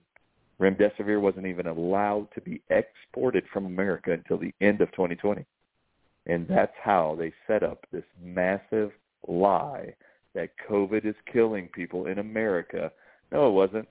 Remdesivir was killing people, and the ventilator yep. protocol was killing people. It wasn't. It wasn't COVID. Everybody else supposedly got COVID in the whole world. How come the United States of America that has less than 4% of the world's population. How is it possible there was 96% more people on the entire planet than there was in America, and they mm-hmm. supposedly were all exposed to the same damn virus? How is it possible the 3 point or 4.7% population of America had over 50% of all the deaths worldwide? There's only one thing they did that no yeah. one else did. Remdesivir. Well, they did two things. The, the, protocol. Yep, and they did the, the remdesivir plus the ventilator. So I heard a lot of there's a new study out about uh, bacterial pneumonia. This what killed most yep. people in the ventilators. Oh yes, absolutely. And they're actually engineering. This is very important. Did you know they're engineering bacteria and yeast called E. coli to replicate and synthetically manufacture the venomous spike proteins of COVID? And this is why I, started telling people two years ago, y'all better be careful. They have engineered E. coli bacteria and yeast that are, are putting in your food, in your water, that they're exposing mm-hmm. us to in our environment, and that will replicate in the presence of venoms, more venoms in those cells. And then anybody who's a diabetic who has the inability to control blood sugar, they will right. have concomitant at the same time bacteria infections, yeast infections that will replicate those venoms in their presence, no matter how they expose to them. And that's exactly what they're using. It's called genetic and biological engineering. See, that's the scariest part to me because I can I can not take the vaccine. I can you know control a whole bunch of things, but what I can't do is is uh, is know which food because they're not, they're not going to label it. You know, they label GMO yeah. food, but they're not going to label you know vaccine engineered. And E. coli uh, is from the colon. That's poop bacteria.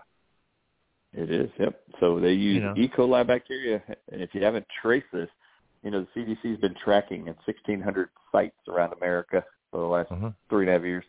They've been PCR testing your water in your city looking for COVID as their only predictor of an outbreak in your town. So they're looking in your wastewater that you poop from, mm-hmm. they, they're, your wastewater. So as you flush the toilet, they're testing your poop water for COVID. Now this should be very telling. They tell you, Greg, that COVID-19 was a respiratory virus. That means you breathe it into your lungs. You know Mm-hmm. what's weird about that? Viruses in the lungs don't get to the gut unless you ate it or swallowed it because you swallow mm-hmm. from your mouth. It goes down your esophagus into your stomach and into your intestine. This is interesting. Why are they looking for the virus in your poop water when uh, it they're telling you it's actually in your lungs, which you're exhaling? Why would they be looking in water? That's not where it goes. So they, if you backtrack that, it goes they're they're going from the water up into your anus, into your intestines, which is where they're telling you the source of the stuff in the water is, and they're uh-huh. telling you that is going to correlate to a predictor of an outbreak in your town. It never was that. You actually were either ingesting it or swallowing it. And uh, Dr. Chetty MD out of South Africa in January of this year, I don't know if you've seen his interviews. In January no. of this year, he had long hauler COVID patients. They took their stool samples because these people kept getting sick with COVID with all their neurological and bowel symptoms and heart symptoms, and he couldn't Mhm. make the symptoms go away. So he took their stool samples, sent them to a scientist in Italy named Carlo Brogna, and said, "Can you evaluate their stools? There's something in their body I can't identify."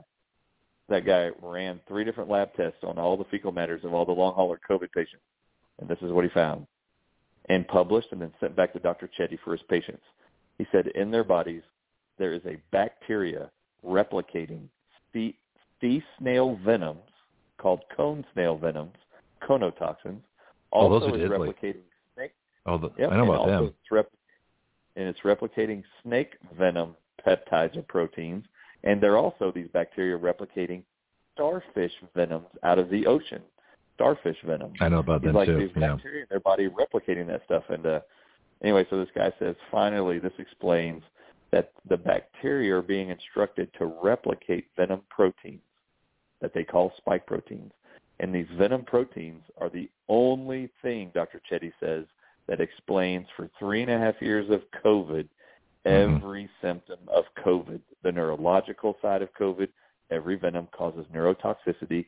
Every venom causes blood toxicity or blood damage. And he goes on to explain the clots and the strokes we're seeing with COVID and the vaccines finally are explained with these venoms. And then number three, the venoms perfectly explain the multiple organ failure in COVID, remdesivir, and vaccine injury. Finally, the venom explains it all. Yeah, you're welcome. Well, I wasn't the one that published it. I just made sure the whole world knew it. No, I, And I think it's fascinating. Um, this is amazing. Um, so let's get back to nicotine. If you have just a couple more minutes, I want to find out how should we protect ourselves from this. Um, I find it fascinating that I had COVID way back when, January. Never did anything other than that. I've, no, here's something weird too. Not only have I been immune to COVID ever since I had it at the beginning of January 2020, I haven't gotten sick with anything. I had like a mild cold after the colonoscopy check, and I was trying to pick up a little quick bug in the hospital. But I haven't been sick with anything. I haven't had a cold in three years. Usually I get like one a year. So why? So so here's a here's a weird thing for you. Is it possible that those of us that had COVID and let our immune systems take care of it develop some really good immune systems, as long as they're not polluted or destroyed with with uh, vaccine crap and things like that? But are not have you? Do we have enhanced immune systems that are now more immune to man-made viruses because of our of our body's experience with COVID virus? Well, if you if you trust published literature, there's a university in St. Louis, Missouri called the University of Washington at St. Louis. And Mhm. in June of 2020, they actually had their scientists in their labs evaluate bone marrow of all COVID-19 infected patients. Mhm. And they said in every single patient, 100% of them, that they had as a result of getting COVID and having symptoms of COVID, they were publishing and continue to do that till this day, that inside the bone marrow and bloodstream of every COVID patient, after they had the infection, they have evidence of what is called long-living plasma cells from their bone marrow. And these long-living plasma cells mean you have lifelong immunity to whatever you were exposed to, called SARS-CoV-2. So they've continued to Hmm. publish that you're going to have lifelong immunity from whatever it was you're exposed to, as long Mhm. as you're being exposed to the same thing over and over and over again. And Yeah. uh, That's what I've never been sick. anyway, so I only yeah. that's Okay. the reasons why you sick. So don't take the vaccine; it'll shut off your immune system. Now you'll be sick all the time. exactly. That's what I, I I refuse to ever have another shot again. But I decided that a long time ago. Um, just one last thing, nicotine, and then tell me about uh, websites and anything else like that. Nicotine. How, Yeah. Do we take it? Get it? Get a patch? What do we do? Yeah, this is great. So out of Washington D.C., there's a U.S. Navy admiral who sent me a paper, literally a research paper, about two days ago. Yesterday, I went through the whole paper and read it, and it was Uh-huh. interesting because this guy out of D.C. sent it to me because it was published this year, January of 2023. Mhm. Researchers were researching nicotine for long hauler COVID patients. And that's all their symptoms that they've been living with for two years now. And they have Mhm. four case studies in the paper, and I'll tell your audiences how to use it. They took long hauler COVID patients who had neurological symptoms, vertigo, brain fog, Parkinson's, tremors, seizures, you name it, uh, loss of taste and smell, which are neurological, tachycardia, myocarditis, which is tachycardia is arrhythmia of the heart, changes in your heart rhythm. Myocarditis is inflammation of the heart with pain in your chest. They took all those people and they only gave them a seven milligram nicotine patch to wear for six days. Put on the patch. These patches for nicotine, if you've never used one, are come in Mhm. seven, fourteen, and 21 milligram sizes. All they told these people was wear seven milligram patches, the smallest dose one, wear one every day and take it off and wear it again, a new one the next day for six days, and then stop. Every single neurological symptom these long hauler COVID patients had all disappeared in the first three days of using the nicotine patch. By day six, and they followed them for six months, even though they only took nicotine patches for six days. They followed them for six months later. So after six days, every single one of their symptoms was remitted and never came back for six months. And they didn't do anything else. No other supplements, no other food changes, no dietary changes. All they did was wear a seven milligram patch for six days and then stop. And every single heart arrhythmia, every single tremor, seizure, earring, uh, ringing in your ears, tinnitus they call that, all vertigo mm-hmm. associated with the dizziness of uh, vertigo and tinnitus, mm-hmm. all of that disappeared. All their te- loss of taste and smell disappeared by day three in every case. And uh, just so you know, I forevermore and since November of last year wear a nicotine patch every day, and I buy 14 milligram sizes, and I cut them into six equal pieces. Mm-hmm. That equals about two to three milligrams of nicotine a day and I just put one on each side of my ribs. You know why I do that? To prevent no. COVID and all of the variants, yeah. and it prevents and protects against finding of every virus in the world, which should explain now anybody paying attention to mainstream media. This last year, Australia, New Zealand, Canada, the great United States of America, and England have all published in the mainstream media they are going to restrict access to nicotine products for all their citizens, and each of the countries has an agenda to restrict and remove all access to nicotine products by the year 2030. Um, only New Zealand is even more aggressive than that. They said they're going to remove all access to nicotine products for their citizens by the year 2025. Well, let's educate your audiences on this. Do you know that nicotine is found in eggplants, cauliflower, celery, potatoes, tomatoes, green tomatoes have 10 times more nicotine than red tomatoes. And do you know that every nightshade vegetable, zucchinis and all of them, have mm-hmm. nicotine in them? Hmm. I think you guys might want to focus on eating those veggies that have nicotine in them as they try to destroy your ability to get access to nicotine agents like patches, pouches, and gums and e-cigs. They're all putting together agendas to take away the access of nicotine products that God put in plants that perfectly protect our cells from every virus and from every venom. And just you know, this is why smokers still, three and a half years later, smokers who have lung disease and sickness were the least affected by COVID-19, never to be infected, with the least represented in hospitals, and the least yeah. to die from COVID-19 in general. They yeah, always publish since April 2020 nicotine circulating in the blood of smokers is protective against the venom spike proteins and the virus from causing disease. In fact, you know what else binds to nicotine receptors? Greg? What? In Action, New, Action News Radio. You know that ivermectin binds to alpha-7 nicotine receptors, just like nicotine does? But oh. nicotine is 30 times more powerful than ivermectin. So a lot of people, Greg, from around the world, when they would tell me, Dr. Ardis, I've been doing uh, ivermectin for a year now, and I still have my long hauler COVID symptoms. I'd go like this: just chew two milligram gum of nicotine gum, and within 30 minutes, Greg, all their symptoms would disappear. 30 minutes to 45 minutes, all their symptoms would disappear. But they were on ivermectin the whole time. The truth is, nicotine binds to these receptors that are nicotine receptors. They're not ivermectin receptors. They're nicotine receptors. God designed the body to have nicotine receptors on every cell of the human body. Why? If we weren't supposed to benefit from it in our food. You were. And the globalists know it. The pharmaceutical industry knows it. In fact, Greg, they're taking the same venoms they find in COVID-19 patients, cobra mm-hmm. venom, krait venom called bungarotoxin, and cone snail venom. During this three years of the pandemic, I have published papers, and I'm going to be doing presentations at conferences this whole next year. During the pandemic, they're taking the same COVID-19 venoms to cause COVID, and they're injecting them into animals in labs around the world, in hmm. universities around the world during the pandemic. And they are creating within 72 hours these four diseases that are supposedly irreversible. Parkinson's disease in yep. 72 hours or less. They can create brain tumors called glioblastoma in 72 hours or less. They can create a type 1 diabetic animal in 72 hours or less, actually in 24 hours or less. And they can also create a viral myocarditis patient in less than 72 hours with these venoms. And in every single paper, Greg, every single study Yeah. that they're using venoms to cause irreversible human diseases during the pandemic, they are publishing what the antidote is and experimenting with it in the paper. And every single paper, they're only using nicotine.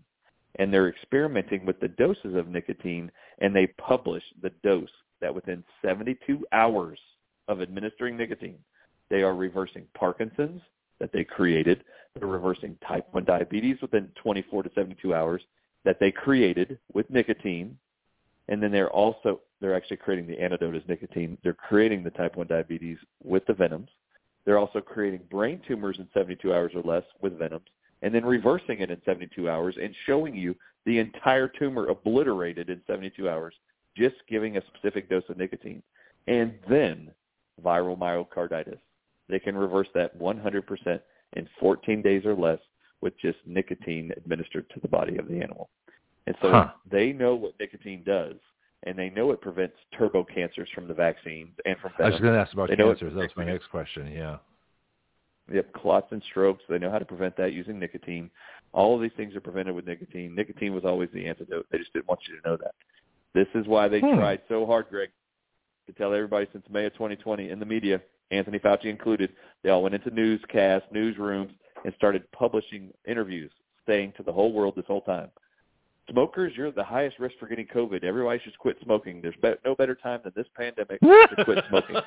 oh, that's funny. Oh, really? I don't remember that, but because I was looking at so much other. Oh, really? Uh, that's fascinating. So, does nicotine hurt you? I, I hear it's addictive, and that's why people can't quit smoking. Um, but yeah, uh, that's a great question. it wouldn't hurt you. Does it hurt you to to just uh, you know chew on a nicotine gum once a week just to coat your cells so they don't get uh, venom coating? I mean, that's what it's, the, the Yeah. nicotine is replacing the venom, the snake, all all the different venoms out there. So, does it hurt people at all? Is it can you just like do you, is a patch better than the gum, or what's what's the best way to do it, or does it just depend on Yeah. what you want to do? Yeah, that's a great question. So nicotine, to get rid of the worries about it being addictive, I'll, I will ask you, I just told you nicotine's found in those different veggies. Have you ever found someone addicted to celery that just had to have a celery break at work? Have you ever heard that before? I need my celery break, boss, because uh, I'm addicted to celery. Only people Uh, want to no, lose weight. you've never is heard celery one of the highest sources? Because I, I I love celery in my I make this great salmon you know sub uh, salmon uh, salad thing. I stopped eating bread because I don't need the carbs. But uh, yeah, Good, that's, that's awesome. celery, onions, garlic, and all that stuff gets thrown in. That's awesome. Yeah. So Okay. I'll, I'll just I'll try to negate this for people because a lot of people were afraid at first to try to use nicotine because they were worried it was addictive. And why do they That's think what it's I- addictive? That's because why they've asked. been telling you for decades it's addictive in the Yeah. media and publishing it. But Mhm. Harvard in 2015, y'all can all look it up at home. Google nicotine Har- Harvard study 2015 Mhm. nicotine not addictive. Harvard did animal studies for over a year and could not make a single animal addicted to nicotine. So they Hmm. did FOIA requests of the tobacco giants, and they wanted to know how do you make tobacco and nicotine addictive because we can't make it addictive. and the the paperwork given to them from the R&D departments of all cigarette and tobacco manufacturers, they discovered in their research and development p- papers from the 70s and 80s that they too knew that nicotine and tobacco wasn't addictive. They published it in their own writings and papers. So they had to find a chemical they could add to tobacco and nicotine to make it addictive. And what they came up with was a chemical called pyrazines. It's in the Harvard papers and articles. Pyrazines, P-Y-R-A-Z-I-N-E-S, are chemicals used in food manufacturing to give foods, processed foods, aromas or smells. But pyrazines are addictive chemicals, and they found that when they added pyrazines to nicotine, they could finally make nicotine addictive. When they added it to tobacco plants with nicotine, they can make tobacco and the nicotine more addictive and addictive. So this is how they made an addictive product from a substance that's not addictive but they were able to lie to all of you that's an addictive disease-causing agent. Also in those papers, they found arsenic was added to the papers of cigarettes. What happens when arsenic is inhaled into the lungs of a human? Do you know?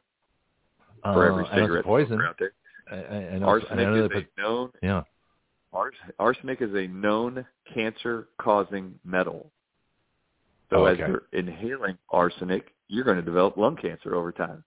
And then they added sugar to the tobacco leaves in the cigarettes and sugar in the lungs when you inhale sugar as a vapor, it suppresses your immune system. So now you have a suppressed immunity in your lungs and arsenic, a known carcinogen. And guess what you're going to get? Cancer development.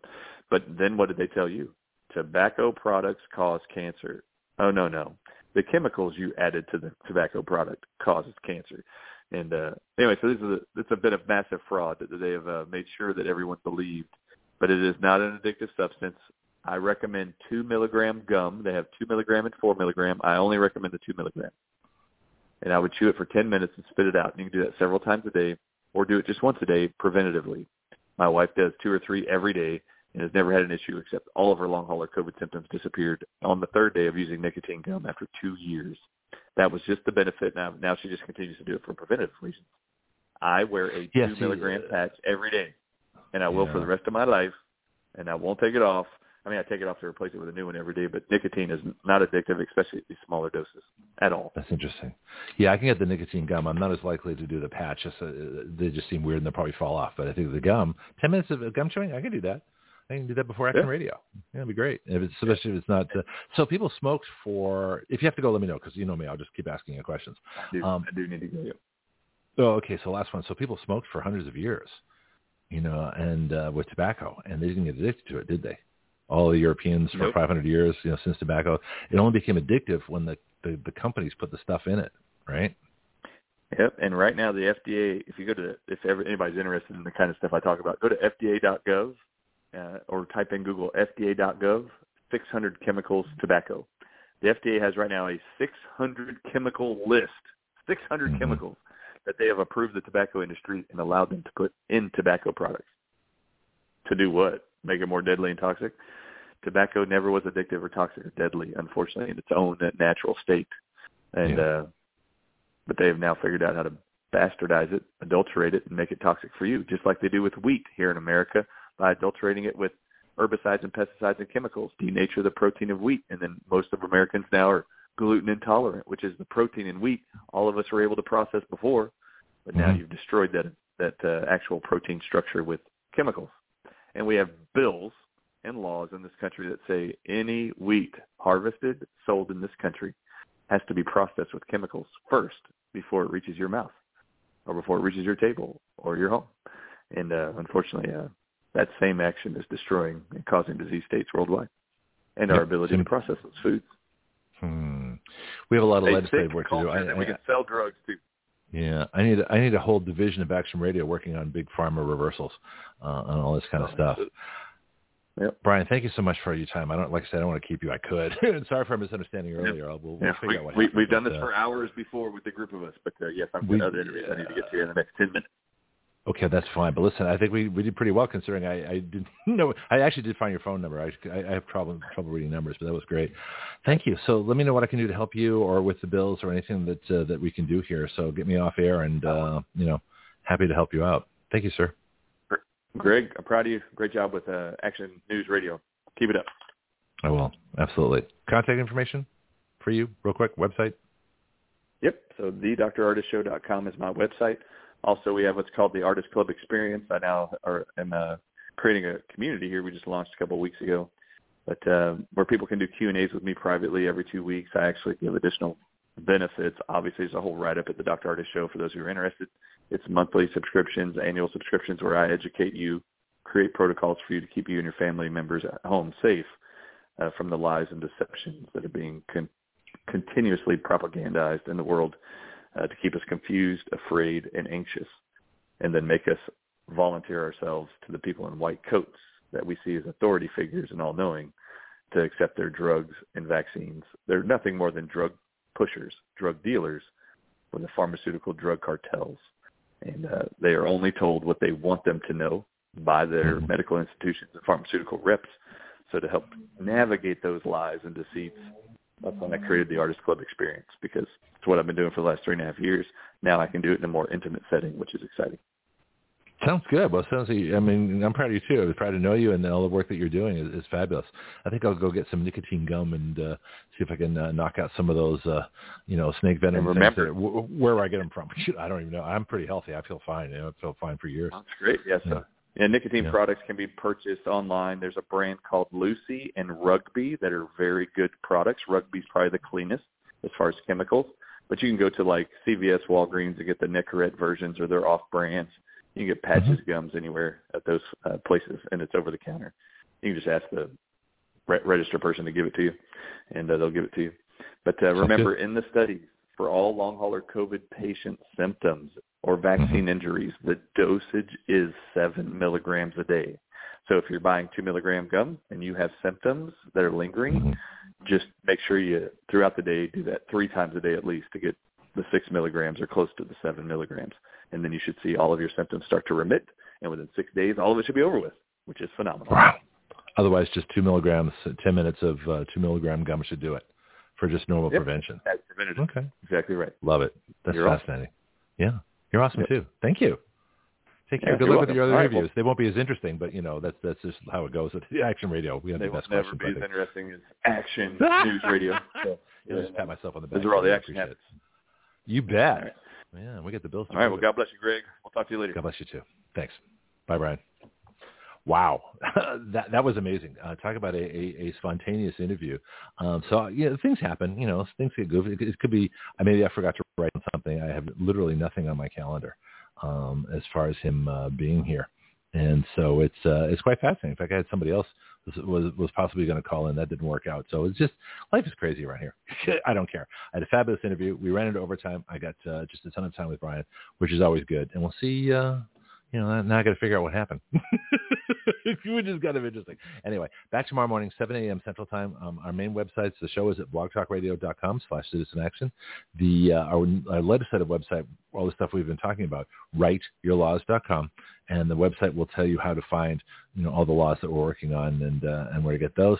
Uh, contributions, givesendgo.com slash action radio. Uh, my Substack of all the, the cool information uh, is at gregpenglis.substack.com. And my email, my public email is greg at writeyourlaws.com. So let me see what uh, my musical selection for Wednesday is. Ah, here we go. I'll play that for you. I played all the other stuff I need to play. So let's get a little music out here. And we'll be back tomorrow morning, 7 a.m. Central Time. What a great thing. I really was going to shut the show down. I, I, I came in like five minutes of saying, okay, I've had enough. Because I just don't like reading articles. It's nowhere near as much fun as actually talking to uh, real people like Bryan. So that was cool. Back tomorrow morning, 7 a.m. Central Time. We'll do it all again. Thank you.